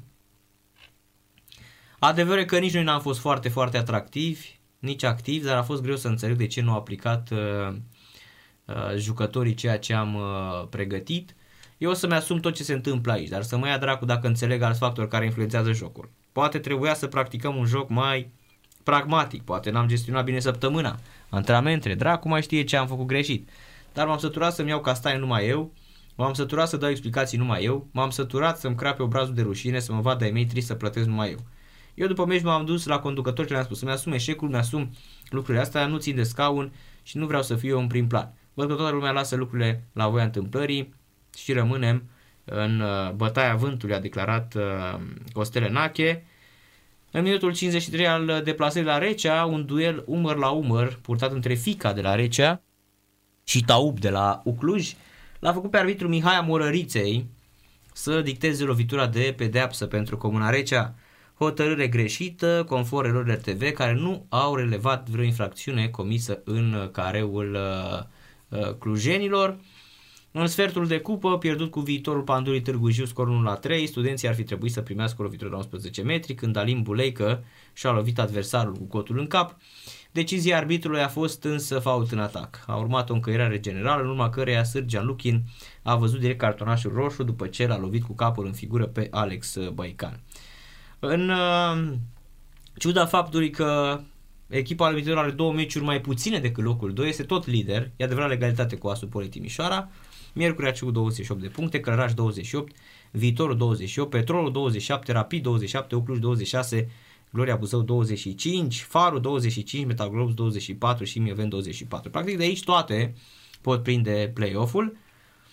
Comuna Recea 19 puncte, Reșița 18, Ripensia 18, Chiajna 17, Slobozia 16, Slatina 14, Aerostar 10 și Pandurii 8 puncte. Așa arată clasamentul ligii a doua în uh, acest uh, moment. Și normal uh, că oamenii ar spune, uite șampion, Liga a doua se apropie și ea de play-off și play-out. Astăzi, uh, pe lângă um, meciurile din Italia și din Anglia și Spania, unde avem Betis cu Alaves, uh, s-au mai jucat uh, meciuri. Mă uitam la um, echipa lui Motro, care ajunge la 3 înfrângere, chiar că este pe locul 2. Pierde astăzi cu Al Rifa 0-2. Al Rifa nu cred că mai are cum să rateze titlul. 2 la 0 înfrângere pentru Motro, ca 3 înfrângere consecutivă, deși este pe locul 2. În Bahrain alte rezultate, minutul 60 al Ahli Manama cu Al-Hid 1 la 1 și al Naima cu Manama Club 1 la 1, dar ne spunea Motro că este o echipă destul de săracă și care nu își permite să n-are uh, forța financiară și nici lotul de a câștiga titlul și locul 2 este un super bonus obținut în acest moment. În Părva Liga din Bulgaria, astăzi Țarcoselo cu Slavia Sofia 2 la 0. În uh, Liga 3 avem Ludogoreț 3, fraților, care joacă cu Cernomoreț Balcic 4 la 1, deci Ludogoreț are 3 echipe, una în Liga 1, una în Liga 2 și una în Liga 3. Probabil că în Bulgaria dacă joacă două echipe CSKA Sofia, este perfect legal și să joace Ludogoreț 1, 2 și 3 în campionat, vă dați seama cum ar fi. Chiar să se bată pe bune, asta nu o să mai creadă nici, nici mutul, nu? Evident că să le dai lor la meciurile, dar probabil că aici se poate în Bulgaria. În Cipru, un uh, play-off, Apolon Limasol cu Eli Masol 0 la 0, minutul 45. În play-out, Ahnas cu Doha 2 la 1. De asemenea, în Danemarca, în Superliga, la ora 20, Albor cu Son de Rische începe um, într-un campionat unde Vail, echipa lui uh, um, Gâlca a câștigat în sfârșit 2 la 0 cu Odense și a mai uh, scăpat cumva de perioada aia groaznică mai egaluri și înfrângeri. Acum este pe locul 8 cu 24 de puncte și speră să prindă play uh, off-ul. Mai sunt două etape. Două etape, dacă ai câștigat ambele meciuri, cred că ai o șansă. Ai trece peste semnul de rische. Interesant. Și este și meciul dintre Vaile și Aalborg, etapa următoare, de trebuie neapărat să câștige Costel Gâlcă. Cel care astăzi, dacă nu mă înșel, uite pe pagina de Facebook, cred că este și ziua uh, sa de naștere, să-i spunem la mulți ani. Uh, da, 8 martie 72 am plinit astăzi 49 de ani la mulți ani, am văzut pe pagina noastră de Facebook, Sebi Răducu, postat pe pagina noastră de Facebook uh, Sport uh, Total uh, FM. Alte rezultate, în Zweite Bundesliga începe la 21.30 Hamburg cu uh, TSV Kiel. În Grecia, în Superliga, Vintul 18 AEK, Atena cu Smârni 1 la 0. În Israel, Ashdod cu Hapoel Hadera 0 în 46, iar în Moldova, Sfântul Gheorghe cu Florești 3 la 2 final. Mergem în Olanda, a început de 3 minute în Liga 2 Young Ajax cu Den Bosch 0 la 0. Iar în uh, Rusia, Arsenal Tula, Locomotiv Moscova 0-3 și Kazan cu Zenit uh, San Petersburg 2 la 1. În Serbia, rezultat final, Bacca cum la 21 la 1 și uh, minutul 42 Zlatibor Ceaetina Napredac 0 la 1. În Turcia, Antalya Spor Casim Pașa 1 la 1, Trabzon cu Alania Spor 1 la 3, Gheostepe cu Erzurum BB într 85 aici 2 la 1, celelalte două sunt încheiate și Konya Spor Fenerbahce minutul 89 0 la 2. În continuare, luptă strânsă, Beşiktaş 60 de puncte, Gata 58, Fener 58, Trabzon 51. S-a rupt aici prin înfrângerea Corania Spor. Gaziantep Gazishehir a pierdut etapa aceasta cu Beşiktaş, este pe locul 7 cu 43 de puncte. Kayseri a câștigat la Hatay Sport 3 la 1, este pe locul 14 cu 31 de puncte după plecarea lui Dan Petrescu, Parlac, Demiroc și Pedro Enrique. Săpunar a intrat în minutul 67 al uh, întâlnirii. Ali Beck și Silviu Lung Junior sunt în continuare accidentați. Culeaxâz este noul antrenor al echipei, iar Rize a pierdut 2 la 1 cu Kayseri Sport și va juca uh, pe 13 cu, pe terenul cu Hatay Sport, acolo de unde a plecat, uh, la Rize Sport a plecat și Șumădică. În Ucraina, Dnieper Alexandria 0-0 și Ruh, uh, Ruh Lvov cu Desna 0 la 4, Dinamo Kiev 40 de puncte, Shahtiarul 36 de puncte. După 17 etape, Dinamo Kiev este lider în uh, campionatul uh, din din uh, Ucraina. Da, și o veste din uh, muzică Mm, fondatorul trupei Cargo, Adi Bărar, nu mai este printre noi, fraților.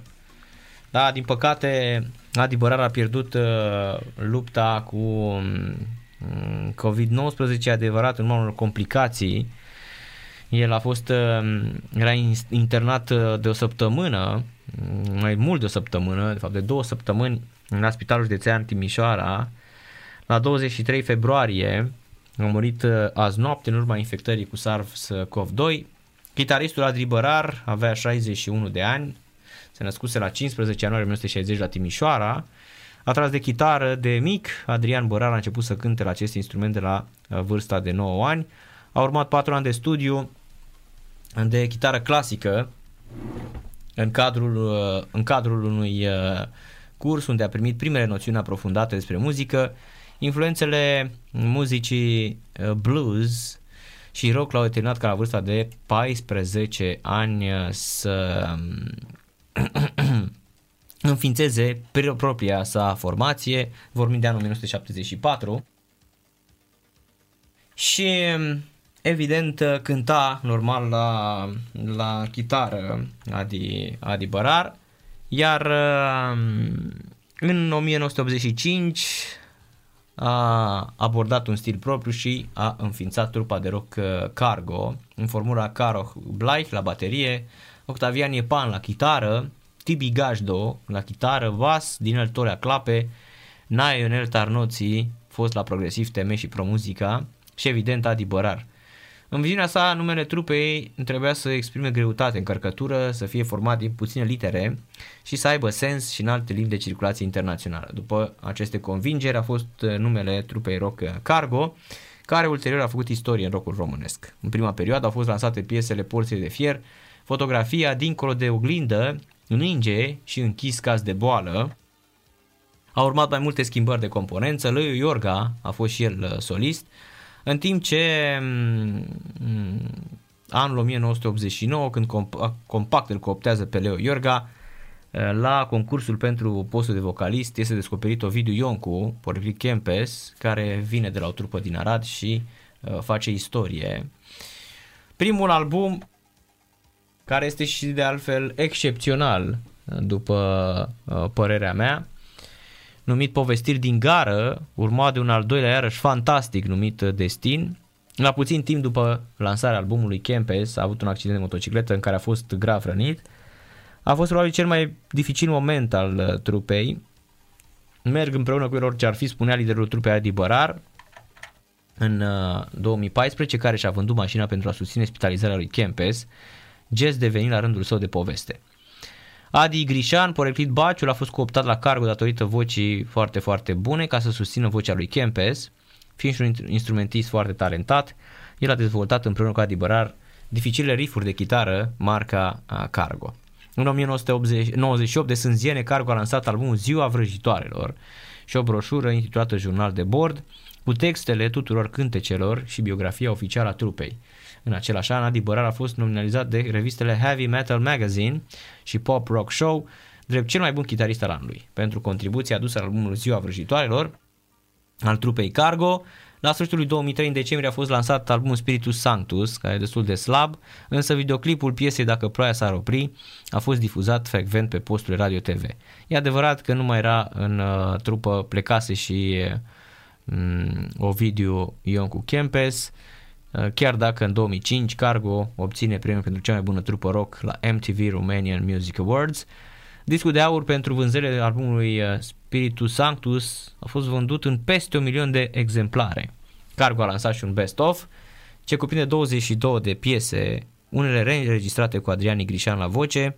Uh, în momentul, eu vă spun sincer, în clipa în care Adrian Grișan a început să cânte în locul lui, lui Kempes, nu mi-a mai plăcut Cargo. Adi Bărar a avut și o activitate vastă compozițională, compunând atât pentru diferiți artiști, cât și muzică de film, generice și scurtmetraje. În 2015, membrii formației Cargo au primit titlul de cetățeni de onoare a orașului Timișoara și au fost decorați în 2016 de președintele Claus Iohannis pentru activitatea lor cu Ordinul Meritul Cultural în grad de cavaler, categoria B, pentru contribuția deosebită la promovarea muzicii rock în România și îmbogățirea patrimoniului acestui gen muzical. Timp de 9 ani, muzicianul Adi Bărar și-a serbat ziua prin spectacole retrospective intitulate Jurnal de Bord, fiind singurul artist român ce nu aștepta aprecierea fainilor, alegând să răsplătească la aniversările sale cu un concert și premii din colecția proprie. Mare admirator al muzicii blues, fondatorul Cargo a pus bazele în 2009 unui proiect de suflet Adi Bărar Band, ABB, alături de Comber Cramba la bas și Cristi Rațiu Aciduțu la tobe, în 2017 imprimă și primul material muzical, intitulat Hold On și conține cântece alese din genurile muzicale rhythm and blues, funk and rock and roll. Despre spiritul rock, Adi Bărar spunea că e modul său de viață. Nici nu mi-aduc aminte de când sunt așa, dar mi-am dat seama că nu aș fi fericit altfel. Iar oamenii care țin la mine și sunt apropiați, ori mă înțeleg, ori au aceeași afinitate pentru rock, ori pur și simplu din respect mă lasă nebunia mea, mărturisea artistul în același interviu din 2014. Dacă aș vorbi așa un pic despre Adi Bărar, recunosc că nu l-am cunoscut, dar am apreciat foarte mult muzica mm, și nici nu fac parte din șleacta oamenilor care se grăbesc să anunțe așa sub forma unei ipocrizii din astea um, exagerate cât mai dispare unul dintre noi. Dar nu e nicio povară și nu e niciun breaking news când moare cât un om. Când moare cât un om, aș spune că până la urmă moartea este discretă și dacă ar fi să-i dau un sens, un înțeles, cu siguranță eu aleg să-l copiez pe Eugen Ionescu, pentru că este dramaturgul care a încercat să explice toată viața pe înțelesul tuturor cum a înțeles el moartea, pentru că în toate piesele, în toate piesele de teatru, în toate scrierile sale, era măcinat de acest gând că într-o zi va muri. Iar momentul în care a simțit că este pe final de viață Eugen Ionescu sau Eugen Ionesco, cum îi spun uh, francezii, pentru că ei l-au, uh, i-au schimbat numele. Atunci când uh, a simțit că uh, se stinge la 84-85 de ani aproape, Eugen Ionesco a apucat să spună, fă-mă Doamne să cred că există moarte. După ce toată viața, în toate operele îi dădea un sens normal, ca atunci când vii în fiecare zi la serviciu, ca atunci când, ca pe o rutină practic. Că tot el spunea, nu apărăm pe pământ pentru a trăi, apărăm pentru a pieri și a muri. Trăiești copil, crești și foarte repede începi să îmbătrânești. Cu toate acestea este greu să-ți imaginezi o lume fără Dumnezeu. Este totuși mai simplu să-ți imaginezi cu Dumnezeu. Sau în Cântăreața Cheală, o piesă teatru excepțională, când Mr. Smith, domnul Smith, personajul lui Ionescu, spune că este un nonsens, pentru că în ziare sunt date zile când mor oamenii, dar niciodată când se nasc. Nu o să vezi în ziar s-a născut Ionescu Ilie. Și asta vă spuneam că mi-am trăit copilăria, adolescența și studenția cu cargo. Eram uh, omul pus de colegi să cânte aproape de voi. Nu conta că eram în vreo stare euforică, treaz, obosit, neliniștit sau uh, sub aburii bahici și nu ratam niciun concert. Pentru mine vocea lui Kempe și chitara lui Bărar reprezentau Everestul muzicii românești pe atunci. Trei albume mari și late, 92, 95, 98, Povestiri din gară, Destin și uh, Ziua Vrăjitoarelor. Cu ele s-a născut Cargo, cu ele a murit.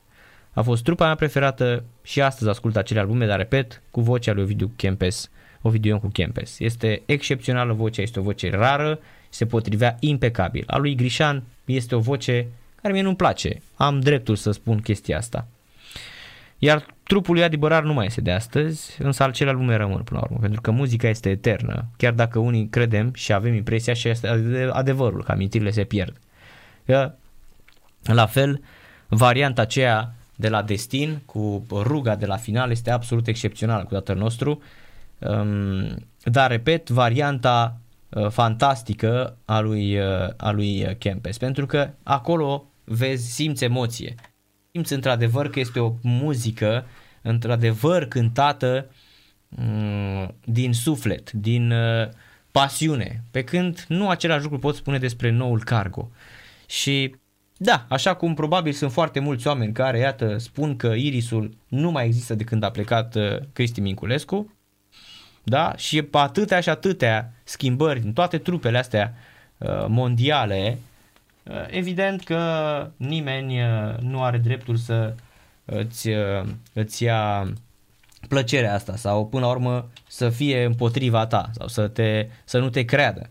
Așa că eu o propun, fraților, în memoria lui Adi Bărar, și mai ales că suntem o trupă care a susținut și susține în continuare această mișcare în, uh, în România, eu propun să ascultăm uh, uh, Destin, repet, momentul în care la final Kempes se roagă bine, așa este piesa cu tatăl nostru la final, varianta de album este de vreo 8 minute și ceva, iar varianta de la Skip Rock în 1994 la București este monumentală și propun să o ascultăm.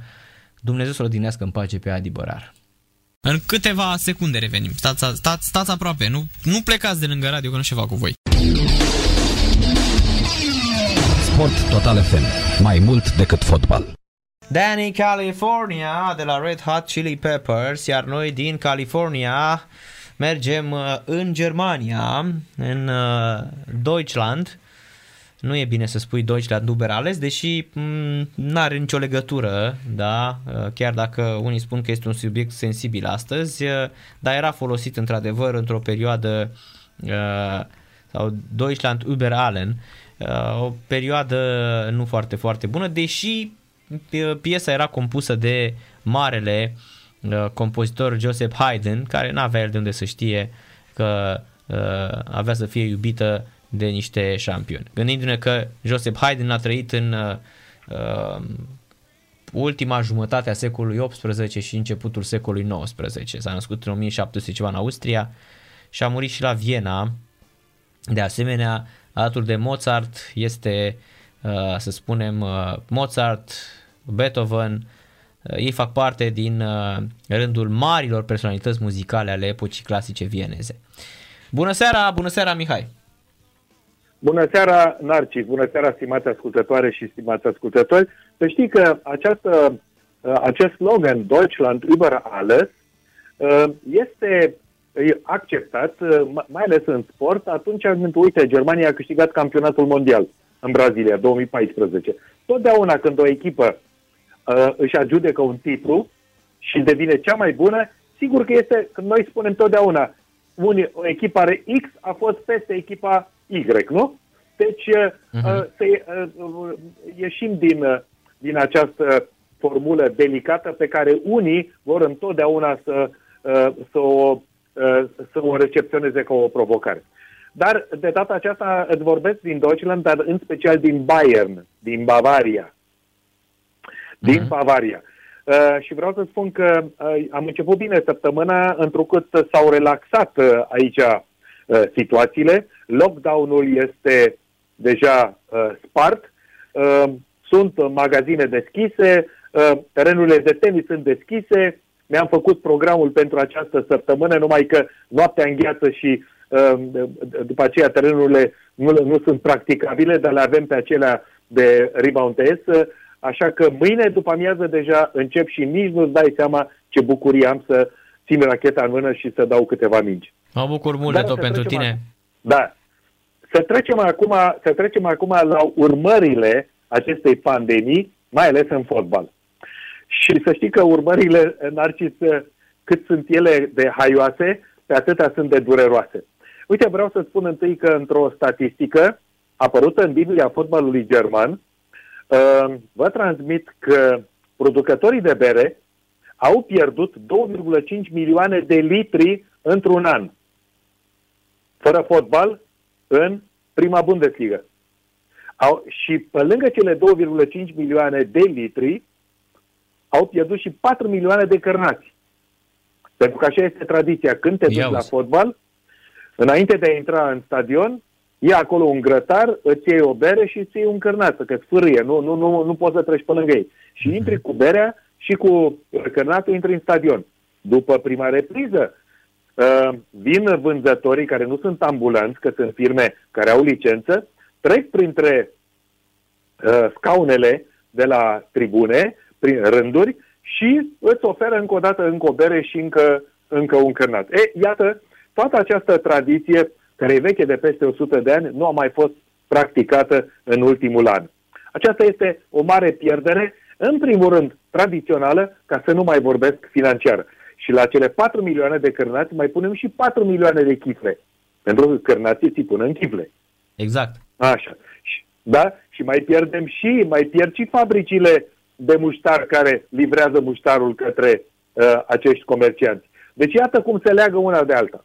Apoi, iată, uh, suferim pentru că uh, suporterii sau fanii nu mai pleacă la meci, nu se mai întâlnesc la colțul străzii, nu mai, uh, nu-și mai adună steagurile, nu-și mai aranjează fularele, uh, nu mai flutură uh, uh, anumite benere. Deci toată această organizare de identificare cu echipa X sau Y a dispărut de un an de zile, ceea ce în cultura fotbalistică înseamnă foarte mult. Din păcate, negativ. Corect. Întâlnirea cu prietenii nu mai e. Cântatul în tribună, uh, dacă vrei, huiduitul, dacă vrei, aplaudatul, uh, scandalurile muzicale între cele două galerii, una din tribuna din Peluza Nord, alta cealaltă din Peluza Sud. Iată, toate aceste emoții au dispărut. Bun. Și acum, în final, în final, ce se întâmplau? Ce făceau fanii? Veneau acasă, și înainte să ajungă acasă, în colțul străzii, intrau într-un pub și mai, mai trăgeau o bere două. Aia zic, mai băga un Weissbier într-adevăr și mai băga, da, ne spune, ia uite, ne spune, pentru, fii atent, ne spune pentru Cătălin. Englezi, pentru englezi sau pentru britanici, nu, care beau, consumă bere neagră, a, a, sunt pierderi de tradiție înfiorătoare. Așa, bun.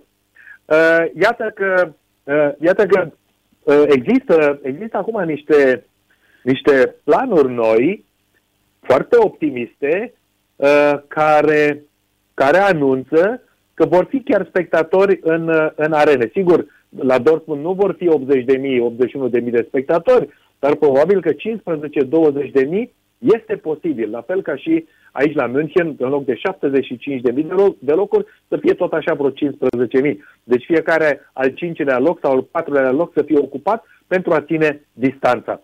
Uh, deci, uh, iată știri bune, știri bune pentru amatorii de fotbal uh, din Occident și din Germania și mai ales că nu, pute, nu se poate juca fotbal în Germania fără gastronomia tradițională, locală. Nu se poate, că așa e conceput acest sport.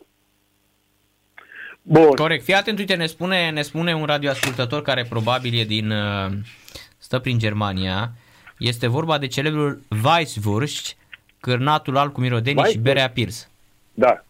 Da, hai, hai să spun acum, hai acum să le, să le explicăm ascultătoarelor noștri și ascultătorilor adică noștri. Deci acela care, ascult, as, acela care ți-a scris acest text este, cred, ne, trebuie să fie neapărat din Bavaria. Sau da, stă, stă prin albi, zonă, da, posibil. De un, da, pentru că acești cârnați albi care se numesc Weisswürste, pentru că sunt albi, se fierb și se consumă maximum până la ora maximum până la ora 13. Ei sunt cârnații uh-huh. care reprezintă uh, micul dejun al țăranului bavarez. Țăranului în sens pozitiv. Uh-huh. Pentru că țăranul bavarez se scoală la 5 dimineața, la 5 jumate se ocupă de animale, de, de mâncare, vede, de, la păsări, la vaci, la cai, le dă drumul, adică se ocupă, are, are treabă.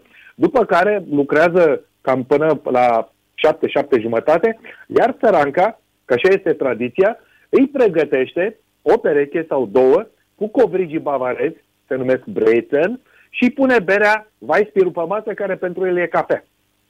Uh-huh.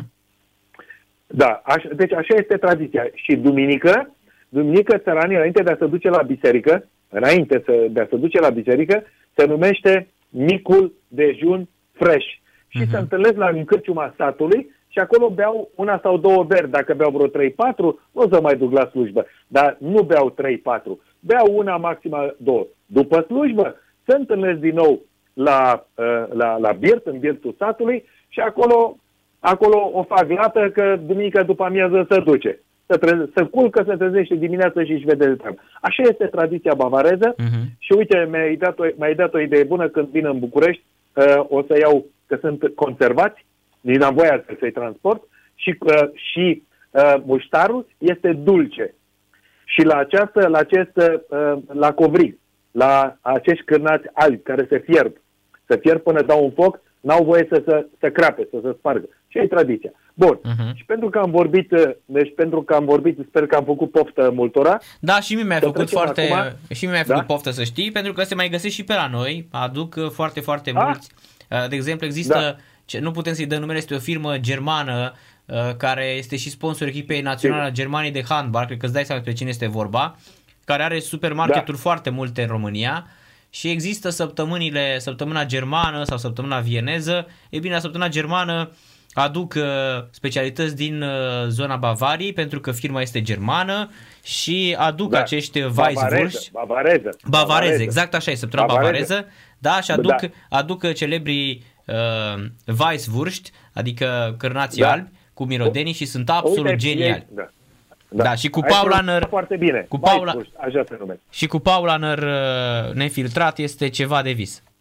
E, e, e de ceva de vis, așa e. Acum să trecem, uh, să trecem în clasamentul fotbalistic, pentru că aici Bayern München uh, se află într-un Intercity Express special făcut Uh, știi că uh, concernul Siemens are sediu aici la München și este și producător de, de locomotive speciale pentru ICE, Intercity Express, și direcția este una clară.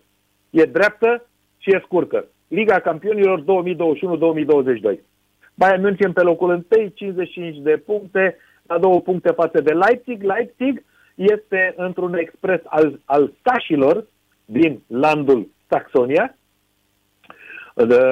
iar restul echipelor, restul echipelor intrat Frankfurt, uh, metropola uh, băncilor, deocamdată se clatină. Uh, concernul Bayer Leverkusen cu echipa lui, tot așa, le cam încasează. Borussia Dortmund e pe locul 6. Borussia Dortmund, după ce a pierdut aici derbiul uh, Bundesligii, l-a pierdut, dar a demonstrat că 20 de minute poate să țină ritmul cu Bayern. Dar numai 20 de minute. Pentru că Marco Reus și cu Erling Haaland, care și marcat două goluri, au uitat poate că un meci de fotbal durează 90 plus X minute. Așa.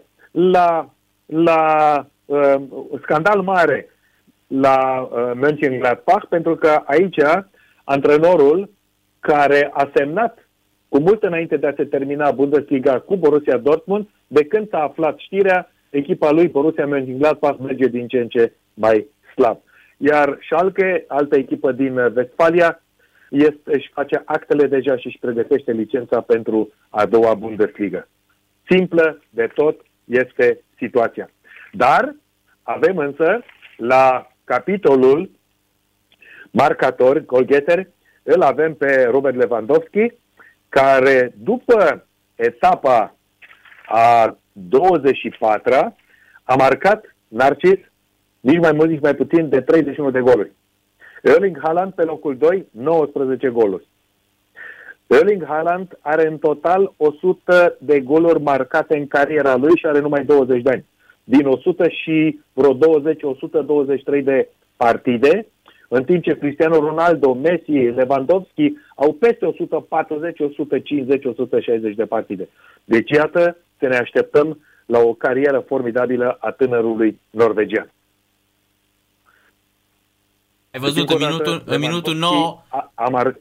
minutul 9 îi uh, băgase în ședință pe toți de la Bayern München, dar a revenit fantastic echipa. Da, da, da. Ai văzut ce înseamnă să ai o echipă cu fotbaliști de moral. De moral. Da? Probabil că dacă Borussia Dortmund, uh, Dortmund conducea cu 3 la 0, Bayern München nu cădea psihic. Înțelegi? Nu, da, nu da, mi s-a părut, mental... De 3-0, meciul se joacă în continuare. Mi s-a părut mental... Și în Anglia nu există ca să, să cedezi. Știi? Nu există. Da, mi s-a Acum, părut așa treci, fabulos. Da, să, fabulos. Fabulos. Sigur, da. Deci mi s-a părut Acum, îți dai incredibil. Seama că vreo 5-6 jucători pe care i-ai văzut sâmbătă seară, îi vei urmări și la București pe uh-huh, 29 uh-huh. martie. Uh-huh. Așa. Uh, între timp, uh, pregătirile sunt uh, foarte intense aici, cel puțin din partea antrenorilor care și-au, și-au completat agenda și acum urmează să trimeată invitațiile. Așa că nemții iau meciul de la București cu tricolorii noștri foarte, foarte în serios. De altfel, nici nu există să subestimeze. Ă, trecem de la, de la partea de la fotbalul german, trecem în Serie A, pentru că ă, în această seară avem ă, un meci foarte, foarte frumos, și anume Inter cu Atalanta Bergamo, un alt derby al regiunii Lombardia. Și iată că în Serie A Inter este lider, Milan pe locul 2, iar Atalanta Bergamo pe locul 5. Pe locul 5, deci din primele 5 locuri, 3 sunt din Lombardia, pentru că Juventus Torino este vine din altă provincie.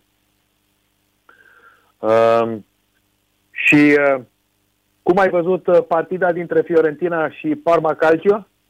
Cu da, pă, foarte bun Mihailă. S-a văzut clar încă o dată. Ușor, ușor și intră și uh, uh Denis Man în, uh, în ritm. Dar uh, cel mai important și cel mai interesant în momentul de față uh, este faptul că Mihail a marcat și joacă foarte, foarte bine. Mi-e place mult de tot cum arată exact. Mihail. Excelent e, fotbalist. Da, exact, exact. Deci, deci, Narcis, uite, suntem acum în luna martie. El este din septembrie acolo. Din septembrie. Deci uh-huh. septembrie, octombrie, noiembrie, decembrie, ianuarie, februarie, februarie. Șapte luni a avut nevoie ca să devină titular și să, să aibă un aport consistent în echipă. Ca să-ți dai seama că cel mai bun fotbalist al României din anul 2020, Denis Man, ori nu joacă, ori joacă câteva minute, ori e rezervă și acum a jucat cam 60 de minute. Deci îți dai seama cât de mare este diferența de pregătire și cât de slab sunt antrenorii noștri, pentru că ei sunt de vină, nu fotbaliștii. Corect. Da? Ei sunt de vină. Așa. Și uite că probabil că Denis Man va juca foarte bine, cred eu, în Serie B, pentru că nu văd ca Parma să se salveze. Mhm. Nici eu nu văd. 20 de Nici eu nu echipe văd. în Serie A, Interesant ce... 38 de etape, suntem în etapa a 26 Parma a jucat a 26, deci Na, mai nu sunt se exact salvează. 12 Nu se- meciuri. Nu se salvează, ar fi o minune să salveze. Uh, Ce mi se pare Da. mie incredibil uh, ce se va întâmpla după, pentru că, ok, eu înțeleg uh, că în momentul uh, uh, de față sunt uh, niște probleme legate de mm, salariile jucătorilor. Ok, de cei bătrâni vrei să scapi. Dar ce te faci cu uh, cei tineri? Pentru că cei tineri uh, i-ai luat pe niște salarii, iar tu căzând în, uh, în, Da, da. uh, în Liga în Liga a doua, ai o mare, mare problemă legată de asta. E o foarte, foarte Dar, mare Narcis, problemă. Dar, Narcis, dar, dar nu, nu contează, că nu putem să-i, să-i discriminăm pe, pe tineri de bătrâni sau pe bătrâni de tineri. Toți au contracte. Toți în contractele lor scrie că în ziua X de la sfârșitul lunii trebuie să-și primească salariul. Deci e o problemă la Parma și cu, cu finanțarea. Nu întâmplător acționalul principal, un american, a, ve- a venit și a spus că stă acolo până la finalul campionatului pentru că ceva nu funcționează acolo. Și din punct de vedere al managementului. Mhm. Ceva nu e în regulă. Așa, Corect. acum, să facem o, o, să facem o comparație. În seria golgeterul se numește Cristiano Ronaldo, 20 de goluri a marcat în 25 de meciuri, pentru că al, al, al două- 26-lea îl joacă în această seară.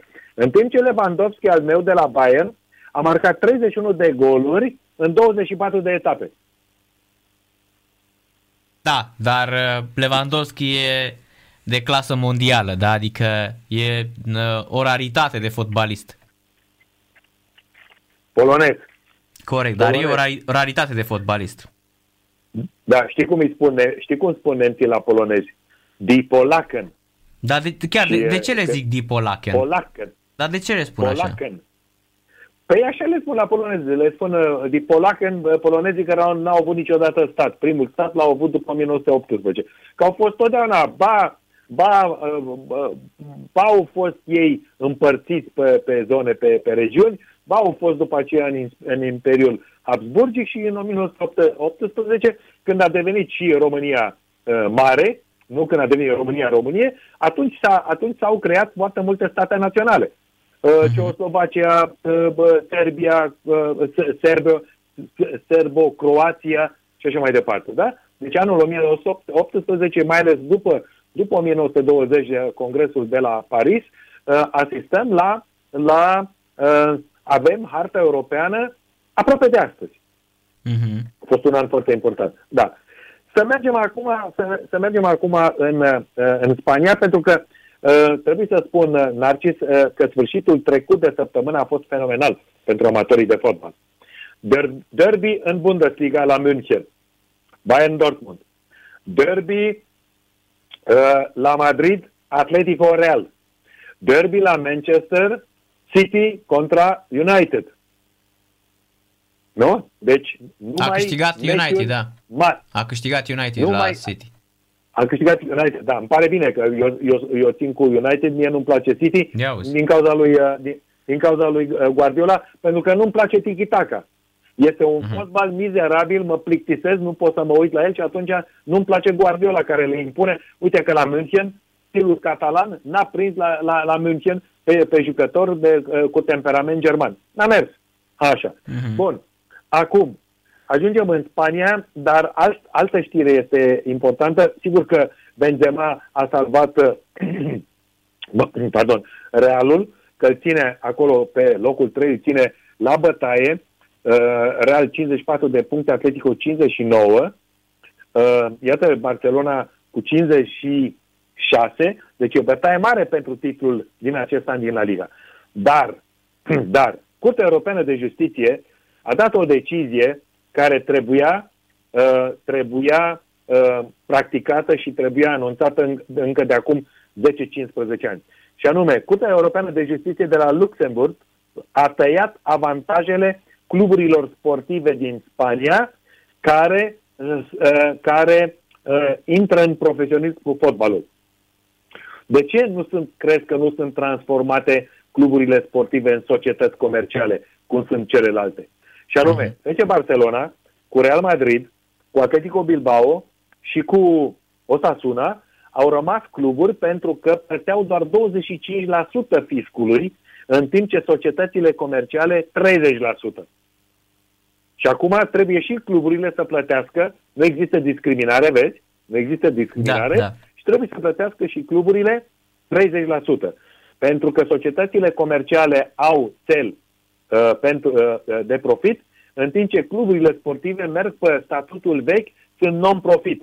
Dar în momentul în care ai fotbal profesionist și ai încasări atât de mari, nu mai ține uh, chestiunea, uh, un articol din statut că noi suntem non-profit. Da, corect. De aici vine, de aici vine treaba asta. Așa. Uh, Așa. Și această, și această știre am dat-o și pentru foarte multe cluburi din România, mai ales CSM-uri, care sunt finanțate cu bani publici, care nu au decât cel non-profit, dar care sunt profesioniste, de fapt. Deci atenție mare. Uh-huh, uh-huh. Așa, așa. Deci vezi că toate știrile le, le raportăm întotdeauna la situația din România ca să înțeleagă șmecherii că au păcălit până acum uh, Uniunea Europeană, dar de, de nu vom mai păcăli pentru că aici există Comisia Europeană de Concurență care interzice finanțarea cu bani publici a uh, societăților comerciale care vând sporturi profesioniste. Fotbal, hockey pe gheață, handbal, basket și așa mai departe. Și acum trecem în La Liga la golghetări. Îl avem pe Messi de la FC Barcelona cu două, doar 19 goluri, Uh-huh. iar, uh, iar Messi a jucat 26 de etape. Deci îți dai seama, îți dai seama că Lewandowski este, este cu 5 goluri peste el. Da. Eu spun că Messi, e- Messi încet, încet uh, îi- uh, lui Messi ea pune steaua. E vârsta, evident, e normal, ca toți fotbaliștii, îmbătrânesc toți până la urmă, toți îmbătrânim. Eu cred că va mai avea o tresărire, poate de orgoliu, poate și sportivă, cu noul președinte, Ioan Laporta, care a fost ales ieri, Uh-huh. peste circa 80, circa 80% dintre cei 110.000 de membri cotizanți ai clubului Barcelona, vorbim de clubul sportiv Barcelona, iată această decizie a Curții Europene de Justiție se îndreaptă către clubul sportiv Barcelona, a cărei secție de fotbal profită de statutul clubului. Ai înțeles șmecheria? Da, da, da. Așa. Uh, Iar la, uh, iar la urne s-au prezentat ieri fotbaliștii uh, ca să voteze pentru cei, uh, unul di- uh, dintre cei candidați, inclusiv Messi, cu băiatul lui. Puștul lui nu știa de ce, uh, de ce uh, toată lumea îl, uh, îi spune lui Messi, Messi, Messi, Messi. Și așa a devenit și ăsta micul Messi junior, îi se spune acum Messi, Messi, Messi, Messi cel mic. Da, da. Nu? Da? Da. Așa, care e, un, e, e, e drăguț foc și am văzut un documentar făcut despre Messi și familia lui. Puștul era deja cu el în grădină, în, în grădină pe iarbă și lovea mingea. Mhm. Are, cred că are vreo 3 ani, 3 ani, 4 Tia- ani. Tiago parcă îl Așa, cheamă, bun. nu? Da, da, așa. Iar acum trecem la trecem în Anglia să vedem. Manchester City a pierdut, Guardiola cred că este foc și pară și acum avem în metropola fotbalistică și o metropolă și industrială, Manchester, avem City și United pe primele două locuri. City 65 de puncte, United 54. Deci încă sunt, uh, încă sunt uh, 11 puncte diferență, dar Leicester City 53, Chelsea e departe de tot cu 47, deci titlul se dispută, în acest titlu intră și Leicester City. Iar Liverpoolul a pierdut expresul, Liverpool uh, Manchester sau Liverpool Londra, pentru că e pe locul 7 și trebuie să aibă grijă, trebuie să aibă grijă să intre în contingentul european. Că eu nu văd echipa lui Jurgen Klopp să ajungă în Liga Campionilor 2021-2022. La golgheteri, să facem și aici comparația, la golgheteri îl avem pe Mo Salah de la Liverpool, a- atacantul egiptean, care are doar 17 goluri, cel, cel mai slab din Occident, ca să nu mai vorbim că nu se compară cu Lewandowski, care, repet, are 31. 14 goluri diferență între Leva, atacantul central de la München, și uh, Mo Salah, Mohamed Salah, egipteanul de la FC Liverpool. Pe locul 2, Bruno Fernandes de la Manchester United, acela care a deschis scorul. Deci, uh, diferențe colosale. Iată, încă o dată și cu aceasta uh, vreau să demonstrez, dacă mai era de demonstrat, uh, ascultă, amatorilor noștri de fotbal, amatorilor din România, că Bundesliga este cam de vreo 2 ani, 3 ani, mai bună decât celelalte, celelalte ligi rivale din Occident. Care e părerea ta? Da, este... Mie oricum mi se pare că Spania în momentul de față începe să scadă din uh, intensitate. Spania e în cădere mare de tot Asta zic, da, da. Eu zic că după, după campionatul Angliei, Italia a crescut foarte mult și arată foarte bine. Italia apoi, a crescut mult, da. Dar apoi și Germania. Franța a crescut mult. Germania, Franța. dar la mine, la mine ar fi așa, în top preferințelor, Spania ar fi pe 4 și Franța pe 5.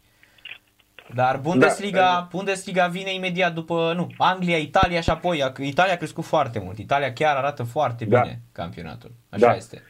Da, și acum, acum Narcis, să trecem, trecem la Belgrad, trecem din Anglia la Belgrad sau din München la Belgrad, pentru că aici avem o, o știre foarte importantă cu atingere românească.